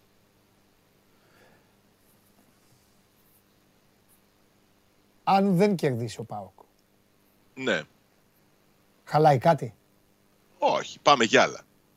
Αυτό λέω. Ναι. Δεν χαλάει. Τώρα τι να χαλάσει, αφού σου είπα και χθες, όταν τελειώνει το παιχνίδι με την ΑΕΚ και ο κόσμος χειροκροτεί και φωνάζει φέρτε μας το κύπελλο. Ναι ρε φίλε, αλλά έχει και 5 μάτς τώρα, πόσο είναι 5 μάτς χωρίς νίκη. 7. Είναι 7 χωρίς νίκη, χειροκροτούνε. Φέρτε μας το κύπελλο, σήμερα, γκέλα. Φέρτε μας το κύπελλο. Αύριο. Το κύπελλο είναι στις 28. Αυτό σου λέω. Αντέχει ο κόσμος, φέρτε μας το κύπελλο. Είναι δυνατό το φέρτε μας το κύπελλο. Θα αντέξει, νομίζω. Εκτός και άμα γίνουν πράγματα και θάματα. Έτσι. Όλα έχουν και ένα όριο. Τσολάκ. Πιθανότατα, ναι, Τσολάκ. Και εκεί πίσω, Δημήτρη. Πίσω λείπει και ο Σισέ και ο Μανολάς. Ναι. Παπασταθόπουλος Μπα δηλαδή. Παπασταθόπουλος Μπα. Όπως τη. Ναι, ποια είναι εναλλακτική έχει. Το είχα απορία στην προετοιμασία για τη. Τι εννοείς, πέμπτο. Αβραάμ Παπαδόπουλος. Αβραάμ Παπαδόπουλος στον πάγκο. Ναι. Ναι, Αβραάμ. Απλά σε σχέση με το προηγούμενο παιχνίδι, λογικά, δηλαδή το προηγούμενο παιχνίδι με τον ΠΑΟΚ εννοώ. Ναι. Λογικά δεξιά στην άμυνα θα είναι ο Βρουσάη, αν και προσπάθησε και τελευταία και μπήκε στην αποστολή ο Λαλά, γιατί είχε και πρόβλημα που ερχόταν από θλάση και γιατί δεν είχε παίξει και με τον Μπαζιάννενα. Οι υπόλοιποι δεν θεωρώ θα κάνει πολύ μεγάλες αλλαγές. Θεωρώ ότι λογικά θα βάλει πάλι την τριάδα στα χαφ. Εμβιλά, Μπουχαλάκη, Μαντί, Καμαρά. Όπως είχε ελέγξει το παιχνίδι στην Τούμπα με τον ΠΑΟΚ στο κύπελλο. Και μπροστά το ερωτηματικό είναι Τικίνιο ή Ελαραμπή. Για μένα σε καλύτερη κατάσταση και έτσι όπως το βλέπω είναι ο Ελαραμπή. Γιατί και γκολ πετυχαίνει και μπορεί να ανακατεύσει πιο εύκολα την άμυνα του ΠΑΟΚ. Ο Μαρτίνς στα τελευταία 3 παιχνίδια με τον ΠΑΟΚ, τα 2 του κυπέλλου και του πρωταθλήματος, είχε χρησιμοποιήσει βασικό, να θυμίσω, τον Τικίνιο. Δεν ξέρω ακόμα, είναι 50-50, δεν έχει, η θεωρία θα είναι σε λίγη ώρα και να αποφασίσει αργότερα τι θα βγάλει τι θα πει για την ενδεκάδα. Έχει διαθέσιμους που δεν είχε την προηγούμενο μάτι, τον Ακιμπού που ήταν εκτός 20 με τον Παζιάννα. Είναι ο Φορτούνης που είναι μαζί του, γιατί είναι και πρώτη φορά στη Θεσσαλονίκη, γιατί δεν ήταν στο προηγούμενο παιχνίδι του κυπέλου. Βαλμποενά, Καρβάλιο. Έχει δηλαδή κόσμο ο Ολυμπιακός και δηλαδή ο Μαρτίνης για να μπορέσει να μας δείξει κάτι διαφορετικό σε σχέση με τα προηγούμενα παιχνίδια με τον ΠΑΟΚ. Σε πρόσωπα ή σε στυλ. Σε εικόνα, ναι. Γιατί ήταν και φανερό στο μάτς κυπέλλου στην Τούμπα, γι' αυτό αναφέρομαι στην Τούμπα, ότι ο Ολυμπιακός πήγαινε περισσότερο για την ισοπαλία παρά να ρισκάρει. Να μου πεις ότι σήμερα του κάνει και ισοπαλία, γιατί κλειδώνει το πρωτάθλημα και δεν θα ρισκάρει αμέσως. Αλλά είναι διαφορετικό να δείξει ένα άλλο πρόσωπο τουλάχιστον αγωνιστικά. Κοίτα να σου πω κάτι, έτσι όπως τα ακούω και έτσι όπως τα λέτε κι εσείς, πιστεύω ότι είναι πιο κοντά από ποτέ ο Ολυμπιακός να πάρει καλό αποτέλεσμα στην Τούμπα. Ο ΠΑΟΚ βγάζει ένα άνετο πρόσωπο, το οποίο, χαλαρό. Ο Ολυμπιακός παλεύει να αυξήσει λίγο το τέμπο του μέσα στο γήπεδο. Δεν μπορεί να το κάνει μέχρι τώρα. Αλλά ξέρεις τι γίνεται, όταν μια ομάδα είναι συνέχεια στην ίδια κατάσταση και πρέπει κάτι να δείξει, καμιά φορά, αν λίγο να της κάτσεις το μάτς, δείχνει κιόλας. Ναι. Τι θέλω να πω. Σήμερα στη Θεσσαλονίκη είναι ένα παιχνίδι πολύ μεγάλη παγίδα. Δηλαδή είναι ένα μάτς το οποίο μπορεί να τελειώσει 0-0 και να μην το καταλάβει κανείς. Μπορεί να τελειώσει και 3-3 και να μην το καταλάβει κανείς. Είναι αυτά τα παιχνίδια που και εμείς που ασχολούμαστε λέμε ρε εσύ τώρα αυτό το μάτς τι είναι. Φανταστείτε λοιπόν τώρα και κόσμο και όλους τους υπόλοιπους. Είναι εξαναβολής, μεσοβδόμαδο, με δύο ομάδες οι οποίες έχουν παίξει ήδη αρκετές φορές μεταξύ τους. Με δύο ομάδες που είναι σε ειδικές καταστάσεις. Τετάρτη, ημέρα μπάσκετ σήμερα. Δίνω μεγάλη βάση εγώ σε όλα. Ναι, όλη η περιβρέωση ατμόσφαιρα. Σε όλα, σε όλα. Ναι, μπάσκετ σήμερα. Δυστυχώς τον ΠΑΟΚ το μπάσκετ δεν τον επηρεάζει. Champions League. Ναι ρε φίλε, αλλά τον ΠΑΟΚ από ό,τι έχω καταλάβει δεν τον επηρεάζει και τίποτα τώρα. Οι ομάδες εδώ που οι μπασκετικές στη Θεσσαλονίκη θα ασχολιόντουσαν, αλλά τώρα δεν ασχολούνται. Ναι ρε παιδί μου. Real Chelsea σήμερα. Είναι μια... Είναι αυτές οι κολομέρες ρε παιδί μου που πετάγεται και ένα παιχνίδι. Μπάλα. Απλά θέλω να πω κάτι. Πώς... Σε όλα αυτά που λες. Πώς το έπαθα εγώ τη Δευτέρα. Δευτέρα πότε το έπαθα. Έρχονται εδώ και μου λένε καλά, είδες μου λένε Ιωνικός Απόλλωνας. Ποιο Ιωνικός Απόλλωνας λέω. Ούτε καν ότι υπήρχε αυτό το παιχνίδι δεν ήξερα. Χαμπάρια. Τίποτα. Κάτι τέτοια έτσι. Σε αυτά που είπες να προσθέσω, έχεις δίκιο σε αυτό. Και όλα που παίζουν ρόλο, τουλάχιστον από πλευράς Ολυμπιακού. Έχει ένα πέρα από έτσι. Μπορεί να είναι περίεργο το παιχνίδι. Θεωρώ ότι και από τις δύο πλευρές υπάρχουν ορισμένα κίνητρα που παίζουν επιπλέον ρόλο. Μακάρι να τα βρουν. Ναι, δηλαδή ο Ολυμπιακός, δεν πρέπει να ξεχνάμε ότι ήρθε 1-1 με τον ΠΑΟΚ στη ρεβάνς, αλλά αποκλείστηκε από το κήπεδο. Ναι. Δηλαδή και οι παίκτες θα πρέπει να βγάλουν μια αντίδραση. Θα πρέπει να βγάλουν έτσι. Ναι. Αντίδραση να δείξουν κάτι παραπάνω. Από την άλλη πλευρά και ο ΠΑΟΚ, ο Λουτσέσκου. Δεν θα θέλουν ο Ολυμπιακός να πανηγυρίσει το πρωτάθλημα μες στην Τούμπα. Θα θέλουν και αυτή μια νίκη, γιατί και ο ΠΑΟΚ δεν έχει κερδίσει φέτος τον Ολυμπιακό. Ενώ ο Ολυμπιακός έχει κερδίσει φέτος τον ΠΑΟΚ. Το πιστεύεις τώρα αυτό? Τι εννοώ? Ναι, πιστεύεις δηλαδή, όχι ρε παιδί μου. Όταν εννοώ το πιστεύεις, δεν πάω να σε βγάλω παλαβό. Αλλά εννοώ, πιστεύεις τώρα ότι στο μυαλό του Λίρατζη. Ας το Λίρατζη, αυτά είναι παοκάκια. Αυτά μπορεί να, για αυτούς μπορεί να έχεις δίκιο. Τσιγκάρες και αυτούς, ναι. Αλλά στο μυαλό του Τσόλακ και των άλλων τώρα πιστεύεις ότι είναι αυτό, μην το πάρει ο Ολυμπιακός, αυτό το οποίο θα το πάρει την Κυριακή? Το πιστεύει? Εγώ πιστεύω προσωπική άποψη, έτσι. Μπορεί προσωπική άποψη. Ναι. Προσωπική άποψη. Μπορεί να μην ισχύει, αλλά η προσωπική μου άποψη είναι. Θεωρώ ότι είναι σίγουρα στο μυαλό του Λουτσέσκου. Ναι. Και όταν είναι στο μυαλό του προπονητή, περνάει και στην ομάδα. Δηλαδή ο Λουτσέσκου, ως προσωπικό κίνητρο, θα θέλει να κάνει μια νίκη εις βάρος. Μακάρι, παιδιά, να σας πω κάτι. Μακάρι να γεννηθεί κάτι. Τώρα θα πείτε τι κοράκι είσαι εσύ. Μακάρι να γεννηθεί κάτι για να έχουμε να συζητάμε. Δηλαδή, συγγνώμη που θα το πω έτσι, μακάρι να πέσει μια τριάρα ξεγυρισμένη, κάτι να γίνει ένας θόρυβος. Αναλόγως, περίμενε και εσύ, μην ανοίγεσαι. Τριάρα τώρα, τι θες να τρέχουμε? Συγχρεμία. Ναι, να τρέχετε. 0-0 θα τελειώσει. Να τρέχετε. 0-0 θα πηγαίνει το παιχνίδι. Εμένα τι με νοιάζει. Σε έναν υπολογιστή θα το βλέπω εκεί που θα είμαι. Αλλά το θέμα είναι ότι. Άγια σου, το πιάσες. Αυτό προσπαθώ να σας πω τόση ώρα. Θα έρθει κανένα 0-0. Και αύριο θα βγείτε εδώ και θα λέτε πω τα μάτια μας. Δεν πειράζει, πάμε για το τελικό. Δεν πειράζει, πήρε το πρωτάθλημα. Αυτό έτσι. Σούπα. Μα έτσι κι αλλιώς, κοίταξε. Έχουν παίξει πόσα παιχνίδια. Αυτό είναι το τέταρτο. Το πέμπτο. Δεν είδαμε και κάνα υπερθέαμα στα παιχνίδια τα μεταξύ τους. Όχι, αλλά πολλές φορές σε αυτά οι προπονητές ψάχνουν έτσι κίνητρα για να περνάνε στους παίκτες. Θεωρώ... Ο Σάββας θα το ξέρει από πλευράς ΠΑΟΚ καλύτερα. Εγώ υποθέτω ότι ο Λουτσέσκου θα θέλει να τσιγκλίσει τους παίκτες του, να μην πάρει ο Ολυμπιακός το πρωτάθλημα στην Τούμπα. Ο Λουτσέσκου θέλει να τσιγκλάει τους παίκτες του επειδή φυσάει δυτικά και όχι βόρεια. Ο Λουτσέσκου, είστε και οι δύο λάθος. Ο Ρασβάν θέλει να τσιγκλάει μόνο τους αντιπάλους, κανέναν άλλον. Αυτό ήθελα να πω. Το θέμα είναι πόσο θα θέλει να τσικλίσει τον Ολυμπιακό. Ο Ρασβάν δεν ασχολείται με τον ΠΑΟΚ. Ασχολείται με όλους τους άλλους. Και κυρίως με την ΑΕΚ. Λοιπόν, για να μην ξεχνιόμαστε. Άρα δικαιωνόμαστε για αυτά που λέμε. Εντάξει, έχεις ένα δίκιο. Απλά θα το έλεγε. Κάτι θα έκανε. Θα το είχε κάνει δήλωση αυτός, δεν κολώνει. Θα έλεγε να μην πάρει το πρωτάθλημα ο Ολυμπιακός. Αλλά προσέχει βέβαια, γιατί είναι και έξυπνος. Σου λέει κάτσε μην κάτσει κανένα χ. Και μετά θα με γλεντάνει οι Ολυμπιακοί, θα λένε τι έγινε Λουτσέσκου.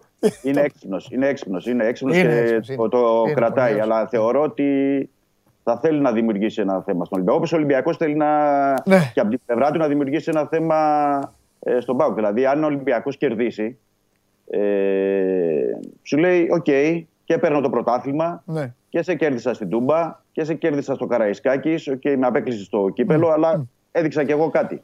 Τέλος πάντων, λοιπόν, για να σας αφήσω. Τράνε αυτά στις δύο ομάδες. Για να σας αφήσω, θέλω να σας ευχηθώ καλό κουράγιο. Θα το δω και εγώ, θα το χαζέψω στο ματσάκι για να μπορέσουμε αύριο να συζητήσουμε. Ναι. Και θα πω κάτι. Παρόντος του Χριστοφιδέλη, όπως είχα πει για τους Παναθηναϊκούς που είχαν τα θέματά τους και τη δικαιολογημένη, έτσι, στο κεφάλι σκοτούρα, ότι ρε παιδί μου, μια χαρά να δώσει αυτή η ομάδα, εντάξει, δεν σημαίνει παίζω μπάλα, σημαίνει πάω και κάπου. Και είχα πει ότι θα πρέπει να το χαρούν αυτή την πρόκριση στον τελικό του κυπέλου, θα πρέπει να τη χαρούν μέχρι να βρουν απέναντί τους τέλος πάντων το Σάβα και το Ρασβάν.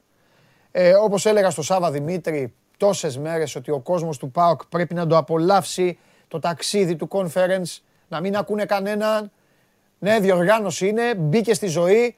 Δεν είναι κορόιδα οι Λέστερ, ποια άλλοι έχουν μείνει εκεί πέρα που παίζουν και είμαστε οι Έλληνες μόνο οι μάγκες οι έξυπνοι.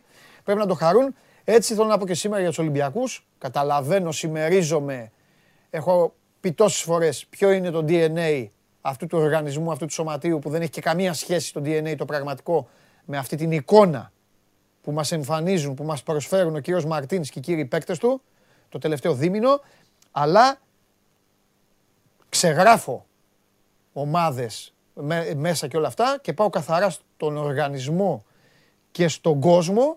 Σήμερα είναι μια ημέρα στην οποία είναι πάρα πολύ πιθανό ο Ολυμπιακός να κατακτήσει το πρωτάθλημα στο ποδόσφαιρο και να πάει και σε άλλο ένα Final Four της Ευρωλίγκας. Οπότε νομίζω ότι ο κόσμος του Ολυμπιακού θα πρέπει να είναι έτοιμος αυτό να το απολαύσει, αν συμβεί.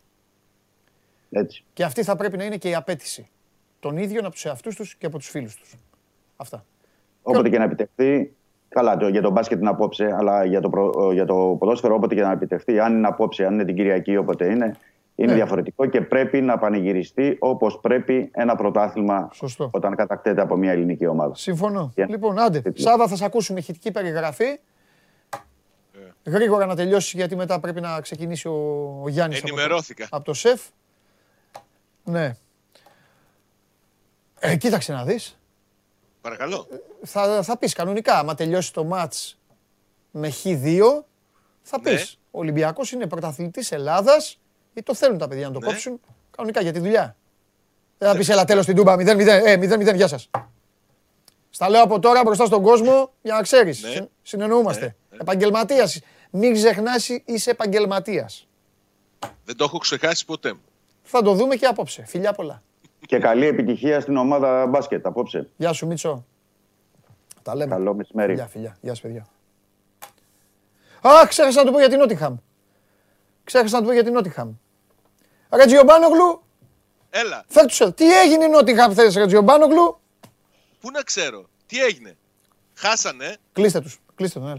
Είδαμε το παιχνίδι. Έλα, με πες Μίτσο, και ο Μίτσο, έλα ενωμένοι, τι έγινε ρε παιδιά, για πείτε και οι δύο. Ακόμα σηκώνει ο βοηθός το σημειάκι ακόμα. Καλά ρε, τώρα διαμαρτύρεσαι για την ετησία στην Νότιχαμ, θα μας τρελάνεις. Εχθές δεν μέτρησε γκολ του... Στο αγγλικό ποδόσφαιρο. Έχουμε σύγκρουση τώρα, προσέξτε, έχουμε σύγκρουση του διοικητικού ρεπορτάζ με το πέταλο των οπαδών. Ναι ρε φίλε. Πάμε, λέγε πέταλο. Τώρα είναι δυνατόν. Ναι. Είναι δυνατόν. Αυτά είναι κατά το παραδόσιο του αγγλικού ποδοσφαίρου. Να βγούμε να φωνάξουμε για τη διαιτησία.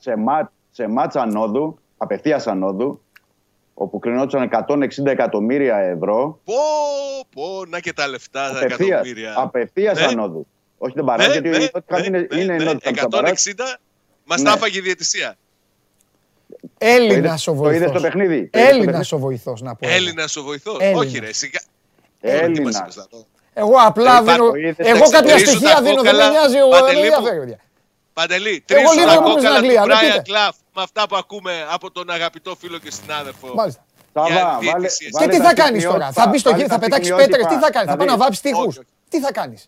Η αντίδραση. Όπως είναι, οι οργανωμένοι. Τι θα κάνετε. Όπως είναι η Manchester United που φεύγουν πριν τελειώσει το παιχνίδι, glazers out και τέτοια, πρέπει να δημιουργηθεί ένα κίνημα, κατάλαβες. Μάλιστα. Εκεί, στο δάσος του Ρομπέν του Δασόν και όλα αυτά. Ναι. Ναι. Τα υπόλοιπα στα play-offs. Τα υπόλοιπα στα play-offs τώρα. Πρόσεξε. Άτομα. Μην πάρει τα αποτελέσματα ο Χριστοφιδέλης και σε διαγράψουν από το σύνδεσμο. Πρόσεξε. Πιθανό είναι, να σου πω την αλήθεια. Άντε, γεια σας. Πιθανότατο. Άντε, φιλιά, διασκέδασα. Φιλιά, ευχαριστώ. Σας ευχαριστώ πολύ. Ευχαριστώ πάρα πολύ. Ευχαριστώ. Ήταν μια προσφορά δική μου προς τον κόσμο αυτή η απόλαυση. Έλα μέσα, έλα τώρα, έλα εδώ να πούμε σοβαρά, έλα τώρα εδώ. Έλα και για το σύμπαν τώρα. Άντε. Πού είναι? Δεν είναι εδώ, να τα πω μόνος μου. Τουαλέτα είναι. Έτσι που λέτε, παιδιά. Παρακολουθήσατε live. Πλάτωνά μου, άναψα φωτιά. Γιατί να μην ανάψω φωτιές, ρε Πλάτωνα. Κάθομαι εδώ μόνος μου, μιλάω εδώ με όλους, κλεισμένος. Λέω εδώ, έχω και εσάς. Με πειράζετε, με κάνετε. Άμα μπορώ, όπου μπορώ, Πλάτωνα, να ανάψω, έτοιμος είμαι. Εγώ το έχω τάκ, παπ, πετάω. Τέτοιες φωτιές όμως. Όχι τώρα που πάνε και εκείνη τα δάση. Τι να την κάνει, ρε. Πες του να έρθει μέσα, ρε. Τι μπελάσει. Ρε, τι είναι με αυτόν τον άνθρωπο, ρε. Τι τραβάμε κάθε φορά, ρε. Τέλος πάντων. Τους πόντους του Βεζένκοφ έχω σημαδέψει και το άθροισμα του Παπανικολάου. Αυτό. Έλα μέσα, θα στη φέρουν μετά. Θέλεις μάσκα. Και εγώ θέλω μια μερίδα τέτοια τώρα να φάμε.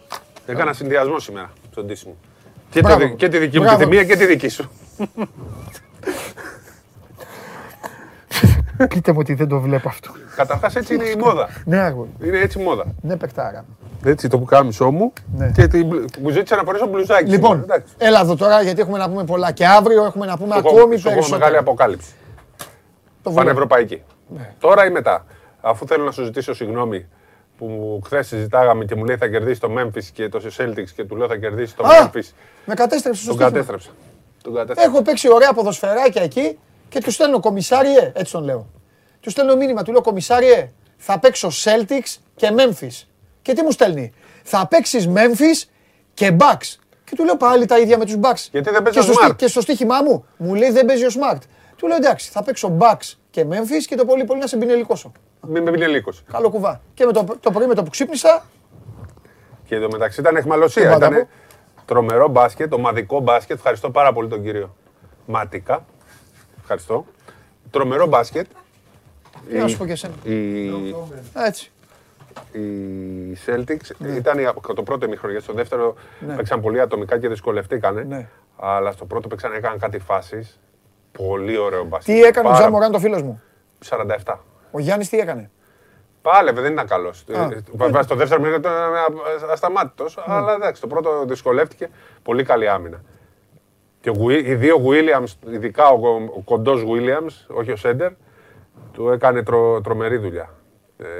Πάρα πολύ καλή Celtics. Πρέπει να διδάσκεται. Διδάσκεται μάλλον το μπάσκετ το Celtics. Είναι το μπάσκετ που μπορούν να το παίξουν όλες οι ομάδες στην Ευρώπη. Δεν έχει τον υπεράνθρωπο. Έχει καλούς παίκτες που είναι ομάδα. Δεν έχουν υπεράνθρωπο. Κατάλαβε, δεν έχουν τον Γιάννη που είναι υπεράνθρωπος. Δεν έχουν Λεμπρόν, ξέρω εγώ. Πολύ καλή και βέβαια ο Τζα ήταν καταπληκτικός και αυτός. Ναι, 109-86 να πούμε το σκορ, τους διέλυσαν δηλαδή. Ναι. Και το Memphis 106-101. Αυτά τα μάτς έχω την εντύπωση. Στην καλύτερη θα είναι κλειστά. Στους 16 το μείωσαν οι Bucks. Δεν μπορούσαν, δεν πλησιάσαν ποτέ. Εγώ για το άλλο λέω. Θα είναι κλειστά. Και τα άλλα θα είναι κλειστά γιατί πάνε στο σουτ. Ωραία είναι αυτά. Εντάξει, έγινε μια τέτοια, άσπασαν το χέρι του Πέιτον. Τώρα πολύ δυνατό φάουλ. Δεν έπρεπε τώρα να πάει να κάνει τέτοιο φάουλ τέταρτο λεπτό. Τους σπάσει το κεφάλι και τον έριξε κάτω. Ο Μπρουκς ήταν, ναι. Αλλά τέλος πάντων ωραία μάτς. Το δεύτερο μάτς δεν άντεξα παραπάνω από 12 λεπτό. Το άλλο το είδα κανονικά. Πίστευα ότι κάποια στιγμή θα μπουν, θα το γυρίσουν, δεν τα καταφέρανε. Να πούμε για την Μπαρσελόνα ότι. Όχι. Τα πες. Μαϊάμι, όχι. Αυτό το NBA είναι. Μαϊάμι, Φιλαδέλφια σήμερα και Phoenix Dallas. 2-0 το Phoenix. Ναι. Ναι, εντάξει, αυτό που είδα στο πρώτο μάτς δεν μπορούν να τους παίξουν οι Mavericks. Πρέπει να γίνει κάτι, δηλαδή να χάνουν μόνοι τους εντελώς και να βρεθεί ένας τρόπος να σταματήσουν τον Νέιτον, γιατί εκεί δεν έχουν αντίπαλο. Περίφημα. Για λέγε τώρα. Μπαρσελόνα 31-37 ημίχρονο. Ναι. Ήταν πιο δύσκολο από ό,τι είπα. Είπα μπράβο στην Bayern εγώ όταν ξεκίνησα. Εντάξει, έχει βάλει τώρα ο playmaker, έχει βάλει ένα τσάμικο. και ένα με ταμπλό. Βάλανε και. Πώς να το πω. Αλλά στην Bayern, ναι. Η Bayern έβαλε και πολλά τσάμικα. Ειδικά εκεί που το μαρκάρει ο Μύρο, τη γυρνάει και την πετάει. Εκεί είναι. Ήταν λίγο Λί. Ναι. Ήταν Λί, λέω. Ο Λί και ο Γιάρμας, πώς λέγεται αυτός. Αυτός ο Γιάρμας έχουν κάνει μαγικά. Αλλά πήγε. Νομίζω ότι. Παρότι εμείς έχουμε συνηθίσει να λέμε για τους οπαδούς μόνο της Ελλάδας, τους σήκωσε εξέδρα. Τους σήκωσε με αλέ. Έχουν. Είναι γήπεδα, είναι γήπεδο που... η ατμόσφαιρα. Ναι. Όποιος έχει πάει, εμείς έχουμε πάει, το Παλαμπλόγκρανα, ακούγονται. Απλά δεν είναι... Αούα. Έχουν βέβαια 500 από τη μία και 500. Ναι, αλλά είναι εντάξει τώρα φοιτητές. Αλέ. Ναι, τέτοιο. Μου λέει ο Χάρης, λέει, μας κλέψαν το σύνθημα. Λέω, είναι πανευρωπαϊκό το αλέ. Δεν είναι της Liverpool. Σωστό είναι αυτό που λες. Για πες τώρα. Έλα, πάμε. Εντάξει. Πάμε. Λοιπόν, να συζητήσουμε τώρα. Θες να πούμε για το... Ό,τι εσύ λες και εγώ ακολουθώ. Λοιπόν, θα αποκαλύψουμε ποιος θα είναι ο επόμενος προπονητής. Νόμιζα ότι θα έλεγες τέτοιο. Θέλω να πω μια αποκάλυψη και μετά θα συνεχίσουμε τη συζήτηση. Για τον Ολυμπιακό και νόμιζα. Μετά. Κόλα. Λοιπόν, έχουμε μια αποκάλυψη. Ναι. Ποιος θα είναι ο επόμενος προπονητής Φενέρμπαχτσε. Ποιος λες. Έτσι, να κάνουμε ένα... Να παίξουμε. Ναι, να παίξουμε λίγο και μετά θα κάνουμε την αποκάλυψη. Να παίξουμε. Δώσε μου μια βοήθεια. Έχει ομάδα. Έχει. Οπότε φεύγει από την ομάδα του. Ναι. Ο Τρικιάρη. Όχι. Είναι βόμβα. Ο Τρίγκας. Κοντά είσαι. Όχι ο Τρίγκας. Ο Τρίγκας στη δεύτερη θέση. Παίζει και του Τρίγκά. Ναι. Όχι, ο Τρίγκας δεν είναι, αλλά είναι και πάλι φίλος Τρίγκα, δηλαδή της πλευράς Τρίγκα. Καλές σχέσεις. Περίμενε. Δύο είναι οι καλές σχέσεις. Ναι, αυτό σου λέω, δεν έχεις καταλάβει ποιον λέω Τρίγκα. Ο Πασκουάλε. Αυτόν είπα. Ναι. Α, εσύ λες όχι. Ναι. Όχι Πασκουάλε. Ποιος είναι το, ακόλυσα. Τώρα με μάγκωσες. Ο Δημήτρης Ιτούδης. Α, ο Ιτούδης. Ο Ιτούδης θα πάει στην ΑΕΚ. Ναι. Ο Ιτούδης θα πάει στην ΕΡ. Σύμφωνα λοιπόν με τις πληροφορίες του Σπορ 24, είναι δεδομένο, έχει πάρει τον δρόμο του, θα φύγει από την Τζεσεκά που ούτως ή άλλως εκεί με την Τζεσεκά είναι λίγο δύσκολα τα πράγματα πλέον. Ούτως ή άλλως και ένα χρόνο συμβόλαιο ακόμα, αλλά δεν ξέρω αν θα έμενε, ακόμα και αν έπαιζε στην Ευρωλίγκα του χρόνου η ρωσική ομάδα. Δεν έχει αποφασιστεί ότι δεν θα παίξει, αλλά όπως βλέπουμε σε όλο τον αθλητισμό, οι ομάδες μένουν έξω και στο ποδόσφαιρο μένουν έξω και η εθνική και για τον χρόνο. Ναι. Άρα λοιπόν από την επόμενη σεζόν ο Δημήτρης Ιτούδης θα είναι ο προπονητής της Φενέρ. Δηλαδή θα είμαστε στο Ευρωμπάσκετ με τον προπονητή της Φενέρ. Και επειδή είμαστε στον Μάιο, γι' αυτό είπαμε ότι πρέπει να αρχίσουμε. Γιατί πέρσι είχαμε αρχίσει από πολύ πιο νωρίς τις αποκαλύψεις. Είναι η πρώτη φετινή. Πέρυσι ήταν και... Είχε τελειώσει η σεζόν για τις ελληνικές ομάδες. Είχε τελειώσει η σεζόν, λέγαμε μεταγραφές. Τώρα τι γνώμης. Έτσι, δεν υπάρχει ανακοίνωση, δεν πρόκειται και να το επιβεβαιώσει κανείς τώρα για την ανοιχτή σεζόν και για την Τζεσεκά και για τη Φενέρ. Και οι δύο διεκδικούν πρωταθλήματα. Αλλά... Και θα πάρει και το ΔΕΔΑ. Δεν ξέρω. Περισσότερες λεπτομέρειες δεν ξέρω. Το θεωρώ λογικό. Αφού Πιστιόλης είναι στην Γαλατά, δεν είναι ο ένας από τους άμεσους συνεργάτες τους. Θεωρώ ότι είναι θέμα χρόνου, δηλαδή μόλις τελειώσει, μόλις πάρει το δρόμο, έχει πάρει το δρόμο, το έχει τελειώσει το θέμα. Απλά δεν υπάρχει ανακοίνωση, δεν υπάρχει κάτι που θα γίνει επίσημα. Εγώ θέλω να πω κάτι για τον Ιτούδη, ο οποίος είναι υπερεπιτυχημένος. Ιτούδη και ο Πασκουάλ θα ήταν. Ναι, θέλω να πω κάτι. Εγώ πάντα φοβάμαι τις τουρκικές ομάδες, πλην της Έφες που έχει το εργοστάσιο. Φοβάμαι γιατί αυτή η οικονομία στην Τουρκία βλέπεις τι γίνεται. Τώρα, το καλό είναι ότι θα αναλάβει καμένη γη. Μπράβο. Καμένη, κατεστραμμένη, διαλυμένη. Και γιατί δεν υπάρχουν επιλογές που ψωνίσαν από σβέρκο και όλα αυτά. Πού να πάνε, δεν έχουν. Αφού η ρωσική αγορά είναι έξω, οι πολύ καλοί προπονητές δεν έχουν πολλές επιλογές. Ναι. Πού αλλού, στην Ισπανία είναι κλειστά. Στην Ελλάδα δεν υπάρχει κάτι. Ναι. Άρα λοιπόν που μένει, η Τουρκία μένει. Ρωσία έξω του. Σε ποια ομάδα μπορεί να πάει κάποιος. Όχι, παιδί μου, το λέω από την άποψη. Στη Μονακό. Ρε παιδάκι μου, ναι, το λέω από την άποψη ότι σου λέω έχει το καλό της καμένης γης. Απ' την άλλη, ο άνθρωπος θα δει και την εκπομπή να γελάσει. Λέμε χρόνια, όταν ακόμη δεν ήταν καν στον Παναθηναϊκό ή ξεκινούσε. Λέγαμε πάντα ότι η Τσέσκα κυκλοφορεί με σκουπιδοσακούλα. Ναι. Η Φενέρ. Δεν ξέρω, αυτό σου λέω. Κρατάω την πισίνη μου. Θα έχεις σκουπιδοσακούλα. Όπως και να έχει. Δεν θα φτάσουν τα 30 και τα 40 που είχαν παλιά. Δεν τα κάνουν αυτά. Αλλά και με τα 20 μπορεί να φτιάξεις μια χαρά ομάδα. Ναι. Έτσι, γιατί τα τελευταία 1-2 χρόνια το έχουν φτιάξει το πράγμα. Ναι. Δεν χρωστάνε τα τελευταία χρόνια. Τα παλιά προσπαθούν να. Και νομίζω ότι είναι ένας άνθρωπος γιατί και του χρόνου θα πέσουν οι τιμές. Γενικά. Ναι. Αυτά λείπουν οι Ρώσοι. Σωστό. Και έτσι θα εξομαλυνθεί η αγορά. Σωστό και είναι καλό αυτό τώρα. Άσχημα ακούγεται, αλλά το ότι δεν υπάρχει τσέσκα στο τραπέζι. Ούτε Ζενίτ, ούτε. Ναι. Γιατί και αυτές ανεβάζαν τις τιμές. Σωστά. Βοηθάει και σε άλλα πράγματα. Γιατί οι Ισπανοί, μην κοιτάτε τώρα την Μπαρσελόνα που πιάστηκε γιατί ήθελε κάτι να δείξει. Οι Ισπανοί δεν μασάνε γι' αυτό. Βλέπετε τώρα πώς το είναι. Συγκεκριμένες κινήσεις και μαζεμένες. Και ρεχέτα, η Real και αυτά. Οι ελληνικές ομάδες το έχουν κάνει καιρό τώρα. Μάλιστα. Ωραία. Αυτά προς το παρόν. Εντάξει. Δημήτρης Σακούδης στη Φενέρμπαχτσε. Ναι. Και πάμε τώρα στον Ολυμπιακό. Πάμε στον Ολυμπιακό. Το μάτς της χρονιάς. Για τον Ντουράντ, επειδή πολλοί ρωτάνε, δεν έχει ξεκαθαρίσει ακόμα. Το θεωρώ απίθανο να έρθει. Θα είχε ενημερώσει αν θα έρθει, αλλά και πάλι δεν είναι οριστικό. Θα μπορούμε να ξέρουμε σε λίγες ώρες. Αλλά κάτι οριστικό δεν το βλέπω να έρχεται. Αλλά δεν σημαίνει ότι δεν θα έρθει. Έτσι. Δηλαδή δεν θα πω ότι είναι οριστικό. Φαίνεται όμως ότι δεν θα έρθει. Δεν ξέρω. Μπορεί να μπει σε ένα τζετ, δεν είναι και δύσκολο γι' αυτό. Δεν πάει να πάει στο αεροδρόμιο να κλείσεις εισιτήριο. Μπαίνεις σε ένα τζετ και έρχεται. Εντάξει. Είχαν και ένα θέμα που θα κάτσει. Δηλαδή ο Ολυμπιακός θα τον έβαζε στα VIP, ας πούμε. Το είχαν αποφασίσει. Αν έρθει θα τον βάλουν στα VIP. Είναι προετοιμασμένοι αν εμφανιστεί ξαφνικά. Φυσικά, ναι. Δεν είναι και τόσο μεγάλο θέμα. Όχι. Εντάξει. Είναι λάθος να επικρατεί αυτό το θέμα. Το θέμα είναι η προσπάθεια του Ολυμπιακού να πάει στο Final Four. Και πάμε λοιπόν στα σοβαρά.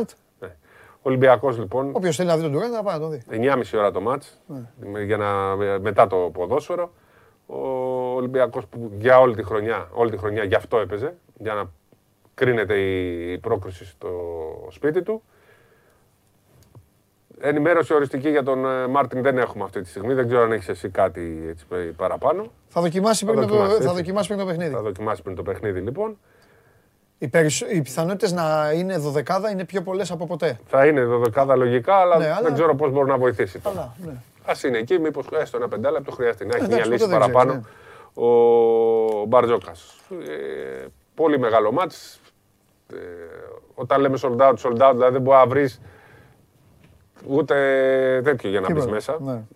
Δεν το θυμάμαι να έχει ξανασυμβεί αυτό. Δηλαδή, ακόμα και τελευταία στιγμή μπορεί να μείνει ένα εισιτήριο, ξέρω εγώ, για κάποιο τον κοιτάει. Τώρα δεν υπάρχει τίποτα. Εντάξει, έτσι είναι πέμπτο μάτς. Ναι. Πέμπτο μάτς και με πολλή προσμονή, ανυπομονησία οι οπαδοί του Ολυμπιακού θέλουν πάρα πολύ να ξαναδούν την ομάδα τους μετά από 5 χρόνια σε Final Four. Σε μια χρονιά, ξέρεις που ξεκίνησε, ότι με στόχο την οκτάδα. Και στην πορεία προέκυψε ότι ο Ολυμπιακός μπορεί να πάει στην τετράδα. Είναι στο χέρι του, νομίζω. Είναι αυτό το πλεονέκτημα έδρας και ο ερχομός της Μονακό. Γι' αυτό αλλάζουν τα δεδομένα στον αθλητισμό, που έκανε επιβεβλημένη την παρουσία στο Final Four και αν έρθει σήμερα ήττα, κανείς δεν θα πει πέτυχε το στόχο του. Όχι. Ούτε όμως αποτυχημένο τον λες. Δεν είναι αποτυχημένο. Είναι ότι δεν πέτυχε. Αλλά θα είναι το ξενέρωμα που πάντα κυριαρχεί, ειδικά στην Ελλάδα και όλα, εντάξει. Παντού βέβαια. Αλλά νομίζω ότι αυτό που έχει πετύχει φέτος ο Ολυμπιακός, να έχει αγκαλιάσει τόσο πολύ ο κόσμος, να την αγαπάει την ομάδα γιατί του αρέσει αυτό που βλέπει. Να ξέρει ότι είναι υπέρβαση αυτό που έχει γίνει μέχρι τώρα. Να είναι Ολυμπιακός μία νίκη από το Final Four. Δημιουργεί ένα πολύ ωραίο κλίμα. Δεν δημιουργεί αυτή την αισιοδοξία ή το που άμα χάσουμε αποτυχία. Η λογική είναι. Πάει ο κόσμος να στηρίξει την ομάδα, να την βοηθήσει να πάει. Αυτό που είπε ο Παπανικολάου. Αυτό που λες και εσύ από την αρχή της σεζόν και πράγματι το είπε και ο Παπανικολάου. Έτσι, ότι είναι συμπαίκτης. Είναι πιο πολύ από ποτέ. Ναι. Πιο πολύ είναι η τελευταία, συγγνώμη κιόλας τώρα, θα συγκινηθούν οι μεγάλοι που βλέπουν και οι μπαμπάδες ορισμένων. Είναι η πρώτη φορά μετά από την τετραετία 93-97 που ο κόσμος του Ολυμπιακού είναι τόσο παίκτης τέτοιο. Από το 97 μέχρι και πέρυσι πήγαιναν, γούσταραν, φώναζαν. Έχουμε δύο-τρία παραδείγματα. Ναι, αλλά δεν είναι. Είναι βούλες, πιτσιλιές. Δηλαδή είναι το φέτος με τη Σιένα, με τη και τα δύο με την Εφές. Ναι, αλλά είναι τέτοιο, κατάλαβες, πιτσιλιές. Φέτος είναι τρένο, όπως τότε. Έγραψε ένα θέμα. Καλά, το τότε δεν θα το φτάσει ποτέ. Θα σας πω γιατί δεν το φτάσει ποτέ. Γιατί τότε ήταν έτσι, εδώ θα σας το επιβεβαιώσω. Και με τον Απόλλωνα Πατράς. Ήταν έτσι και με τη Δάφνη. Ήταν και κάτι άλλο. Ναι, δεν τότε είχε καταρχάς, να πεις, όχι, είχε 15.000 κόσμου. Ναι, αυτός. Είχε 14.000, γιατί χώραγε 14.000. Τότε λειτουργούσαν και τα μισόμενα και ήταν και δίπλα στο γήπεδο. Ναι. Είχε, παιδί μου, αλλά... Δηλαδή, είδα το θέμα, ρε παιδάκι μου, που έκανε ο Φιλέρη σήμερα το πρωί. Ναι. Και μπήκα να το διαβάσω και είδα το βιντεάκι με τα δύο μάτς με την Πολώνια. Και του λέει προσέλευση 14.800 τόσα. Ο Ολυμπιακός ήταν πρώτος στα εισιτήρια μακράν στην Ευρωλίγκα. Τώρα δεν μπορεί να φτάσει στο 14.800. Φτάνει στο 12.500, ξέρω εγώ. Ναι, αυτό όμως δεν είναι. Είναι πιο κοντά. Ναι, αλλά δεν μιλάμε γι' αυτό. Μιλάμε για τη συμβατότητα του κόσμου. Ναι. Για το πόσα χρόνια ο κόσμος του Ολυμπιακού πήγαινε να δει θέατρο. Ναι. Καταλαβες. Ή να περάσει να κάνει δικαστήριο. Ναι, σωστό. Λίγη της συνεδρίασης. Νίκη, μπράβο. Δεν λέει άντε που ερχόμαστε με εσάς. Πάμε να όποτε φτάνετε σε μεγάλο μάτς. Χάνετε. Ενώ φέτος είχε πόλεμο. Χάνανε. Εκεί. Από το πρώτο μάτς, ρε. Ναι. Δηλαδή από το πρώτο μάτς με την Βασκόνια. Και μετά φώναζε ο κόσμος. Φέρνει το ευρωπαϊκό και έλεγε τι λένε τώρα αυτοί. Γιατί είναι τόσο αισιόδοξοι. Τέλος πάντων, κόφτα αυτά. Όχι, θα τα πούμε αύριο αλλιώς. Το μπλουζάκι μου. Έλα. Εντάξει. Ναι, το μια χαρά. Πες ότι ζήτησες μπλουζάκι. Ναι, μπλουζάκι. Τώρα τι έχεις βάλει το τέλος. Το πουκάμισο είναι για το... Εντάξει, τώρα μόλις γύρισα θα το βγάλω. Ναι ρε, εδώ το είχα αφήσει 3 μέρες. Δεν το πήρα σπίτι. Λοιπόν, άλλο. Θα το έχω στην καρέκλα για μόνη μου. Άλλο. Θέλω να πω κάτι εγώ τώρα, για να προετοιμάσουμε λίγο για τον κόσμο που θα πάει στο γήπεδο. Είναι ένα κλασικό πέμπτο μάτς, παιδιά. Η Μονακό δεν έχει να χάσει τίποτα. Είναι παιδιά τα οποία είναι υπεραθλητικά. Είναι παίκτες οι οποίοι κάποιοι από αυτούς θα κοστίζουν διπλάσια σε ένα δίμηνο. Δεν είναι απαραίτητος καλό ένα σκορ στην αρχή 27. Οκ, δεν σημαίνει και κάτι. Όπως απ' την άλλη δεν σημαίνει και τίποτε το να είναι στον πόντο, στην τζίτα και σε όλα τα υπόλοιπα. Είναι τα πέμπτα μάτς, είναι άλλες ιστορίες, διαφορετικές. Κάποτε ο Πάουελ έστειλε τον Ολυμπιακό στο Λονδίνο, μόνος του. Τώρα τρίκ δεν θα σας πούμε εδώ με τον Σπύρο, δεν θα σας κάνουμε ανάλυση μπασκετική, γιατί θα είναι σαν να σας θεωρούμε αφελείς και να κοροϊδεύουμε κι εμείς τον εαυτό μας και εσάς. Έχουν παίξει 4-6 μάτς. Και υπάρχει και το φιλικό. Το φιλικό που έγινε και τότε τον είχε δυσκολέψει ο Ολυμπιακός, χωρίς James. Η Μονακό τον Ολυμπιακό, χωρίς James, αν θυμάσαι. Αυτό. Δεν περίμενα ποτέ ότι ο Αλφα Διαλό από εκείνον τον Τράκο με τον Ντόρσεϊ στο πρώτο μάτς θα χάνει τη σειρά. Εντάξει, θα είναι σήμερα. Τώρα πόσο θα παίξει δεν ξέρω. Ναι. Μα τον έχει πάντα, αλλά δεν τον βάζει. Νομίζω τον έχει, αλλά δεν τον χρησιμοποιεί. Χτύπησε. Τι άλλο να πούμε. Και είναι μάτς για μεγάλα σουτ, είναι μάτς για παίκτες, είναι... Εντάξει, είναι από τα μάτς που χαίρεσαι, που περιμένεις να δεις. Και θέλω να πω, γιατί δεν το έχω πει. Για μένα αυτή τη στιγμή, με αυτό που βλέπω, είναι οι δύο καλύτερες ομάδες, ή φορμαρισμένες να το πούμε έτσι. Αλλά αυτή τη στιγμή παίζουν το καλύτερο μπάσκετ στην Ευρωλίγκα, από όλες. Είναι άδικο που Μονακό θα μείνει έξω από την οκτάδα. Από την τετράδα. Ωραία, στο πεδίο. Μπαρσελόνα, Ρεάλ, Έφες. Ας τον Ολυμπιακό, γιατί είναι αντίπαλος τους. Περνάει ο Ολυμπιακός. Και Ολυμπιακός. Ποιον από τους 4 δηλαδή θα βγάζει. Αλλά σου λέω βγάζω τον Ολυμπιακό. Δεν το αξίζει. Δεν αξίζει η Έφες. Όχι, δεν το αξίζει με βάση την εικόνα της. Ναι, αλλά δεν γίνεται έτσι στον Πάτο. Έτσι είναι. Έτσι ο Ολυμπιακός και ο Παναθηναϊκός δηλαδή είναι σαν να τους βγάζουμε τα μισά έξω. Δηλαδή τι πάνε να πει αυτό η εικόνα τους. Θέμα είναι ποιος πατάει τον γκάζι την κατάλληλη στιγμή. Αν η Μονακό. Το κάνει σήμερα, έχει Μονακό την ευκαιρία. Να πάει. Δεν ενοχλεί κανείς. Δεν είπα το αντίθετο. Λέω ότι για μένα είναι ομάδα αυτή τη στιγμή που μαζί... Ο Ολυμπιακός στη Μονακό αυτή τη στιγμή δεν παίζει καλά η Μπαρσελόνα. Ναι. Χθες λοιπόν, χθες η Μπαρσελόνα λοιπόν για 20 λεπτά θα μπορούσε να έχει καταστραφεί όλο αυτό. Ναι. Θα μιλάγαμε... Για φιάσκο. Θα μιλάγαμε για ένα από τα μεγαλύτερα. Ναι. Όλες οι ομάδες έχουν περάσει ένα τέτοιο. Και ο Ολυμπιακός έχει περάσει. Τη χρονιά του Ντούντα, το 11. Το 12. Το 11. Καλά. 11, ναι. Το 11. Και τη Σιένα. Όλοι έχουν περάσει. Και το 97-98 που τραυματίστηκαν όλοι βέβαια. Καλά, τότε άστορα. Ήταν το ΚΑΤ. Δεν ήταν ομάδα. Γι' αυτό σου λέω. Να πετάξεις έξω τη Ρεάλ. Γιατί. Ήταν η πιο σταθερή. Μετά τον Ολυμπιακό είχε τις μεγαλύτερες σταθερές. Η Εφές για μένα ήταν η ομάδα που. Ναι, μεν έχει τους παιχταράδες. Αλλά έτσι όπως παίζουν οι ομάδες, θεωρώ ότι Μονακό άξιζε. Όπως και ο Ολυμπιακός αξίζει. Και λέω άξιζε Μονακό γιατί θεωρώ Ολυμπιακός θα περάσει. Ναι. Έτσι. Ναι. Είναι η καλύτερη σειρά. Καλύτερη και από τον Μπάρτσα Μπάγκερ. Τρομερή σειρά. Βλέπουμε και μπάσκετ. Βλέπουμε μπάσκετ πολύ υψηλού επίπεδου. Ναι. Βλέπουμε μπάσκετ που μπορούμε να το συγκρίνουμε όσο και αν το θα ακουστεί τέτοιο με τα play-off του NBA. Σε ένταση, σε δύναμη, στο μπάσκετ που παίζεται. Γιατί είναι πιο κοντινό στη φιλοσοφία του NBA αυτό που βλέπουμε. Γιατί εκεί πάει το μπάσκετ, σε αυτό που παίζεται στο NBA, όσο και αν κάποιοι το αρνούνται. Είναι και ο Ολυμπιακός μια ομάδα επιθετική που παίζει και άμυνα. Γιατί έτσι είναι τα κανονικά play-off. Ναι. Παντού. Είναι δύο πολύ καλές ομάδες που παίζουν το σύγχρονο μπάσκετ. Και μου αρέσουν πάρα πολύ και οι δύο. Είναι δίκαιο, όπως είπε και ο James, που είναι το πέμπτο μάτς αυτή τη σειρά. Εκεί έπρεπε να είναι, στο πέμπτο μάτς να κρυφθεί. Και νομίζω ότι και οι δύο θα είχαν. Είναι αυτή τη στιγμή έτσι, το μπάσκετ που παίζουν αυτή την περίοδο, το τελευταίο τρίμηνο, είναι το καλύτερο. Ναι. Και είναι και μεγάλο στοίχημα για τον. Άλλο ένα μεγάλο στοίχημα για τον James. Να πάει σε ένα Final Four πάλι με ομάδα από το πουθενά.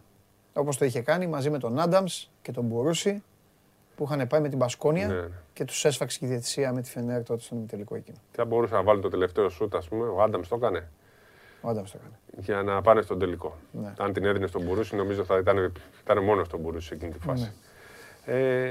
Εντάξει, είναι μια πολύ. Εγώ ευχαριστιέμαι να τη βλέπω το Μονακό. Εντάξει, ναι, είναι ευχάριστη ομάδα. Παίζει μπάσκετ. Δηλαδή, αν ήταν σε άλλο ζευγάρι, θα την υποστήριζα φανατικά. Αλλά είναι ελληνική ομάδα, δεν μπορεί να πει κάτι. Αλλά είναι πολύ καλή ομάδα και πράγματι αξίζει συγχαρητηρίων. Δηλαδή, πρέπει να χειροκροτήσει. Έβγαλε τη φρεσκάδα της την κατάλληλη περίοδο. Την ώρα που την έχασε το Μιλάνο, ας πούμε, τη φρεσκάδα του. Έχει δύο πολύ καλούς. Μονακό δεν ήταν η Μακάμπι. Που μπήκε και αυτή έτσι και.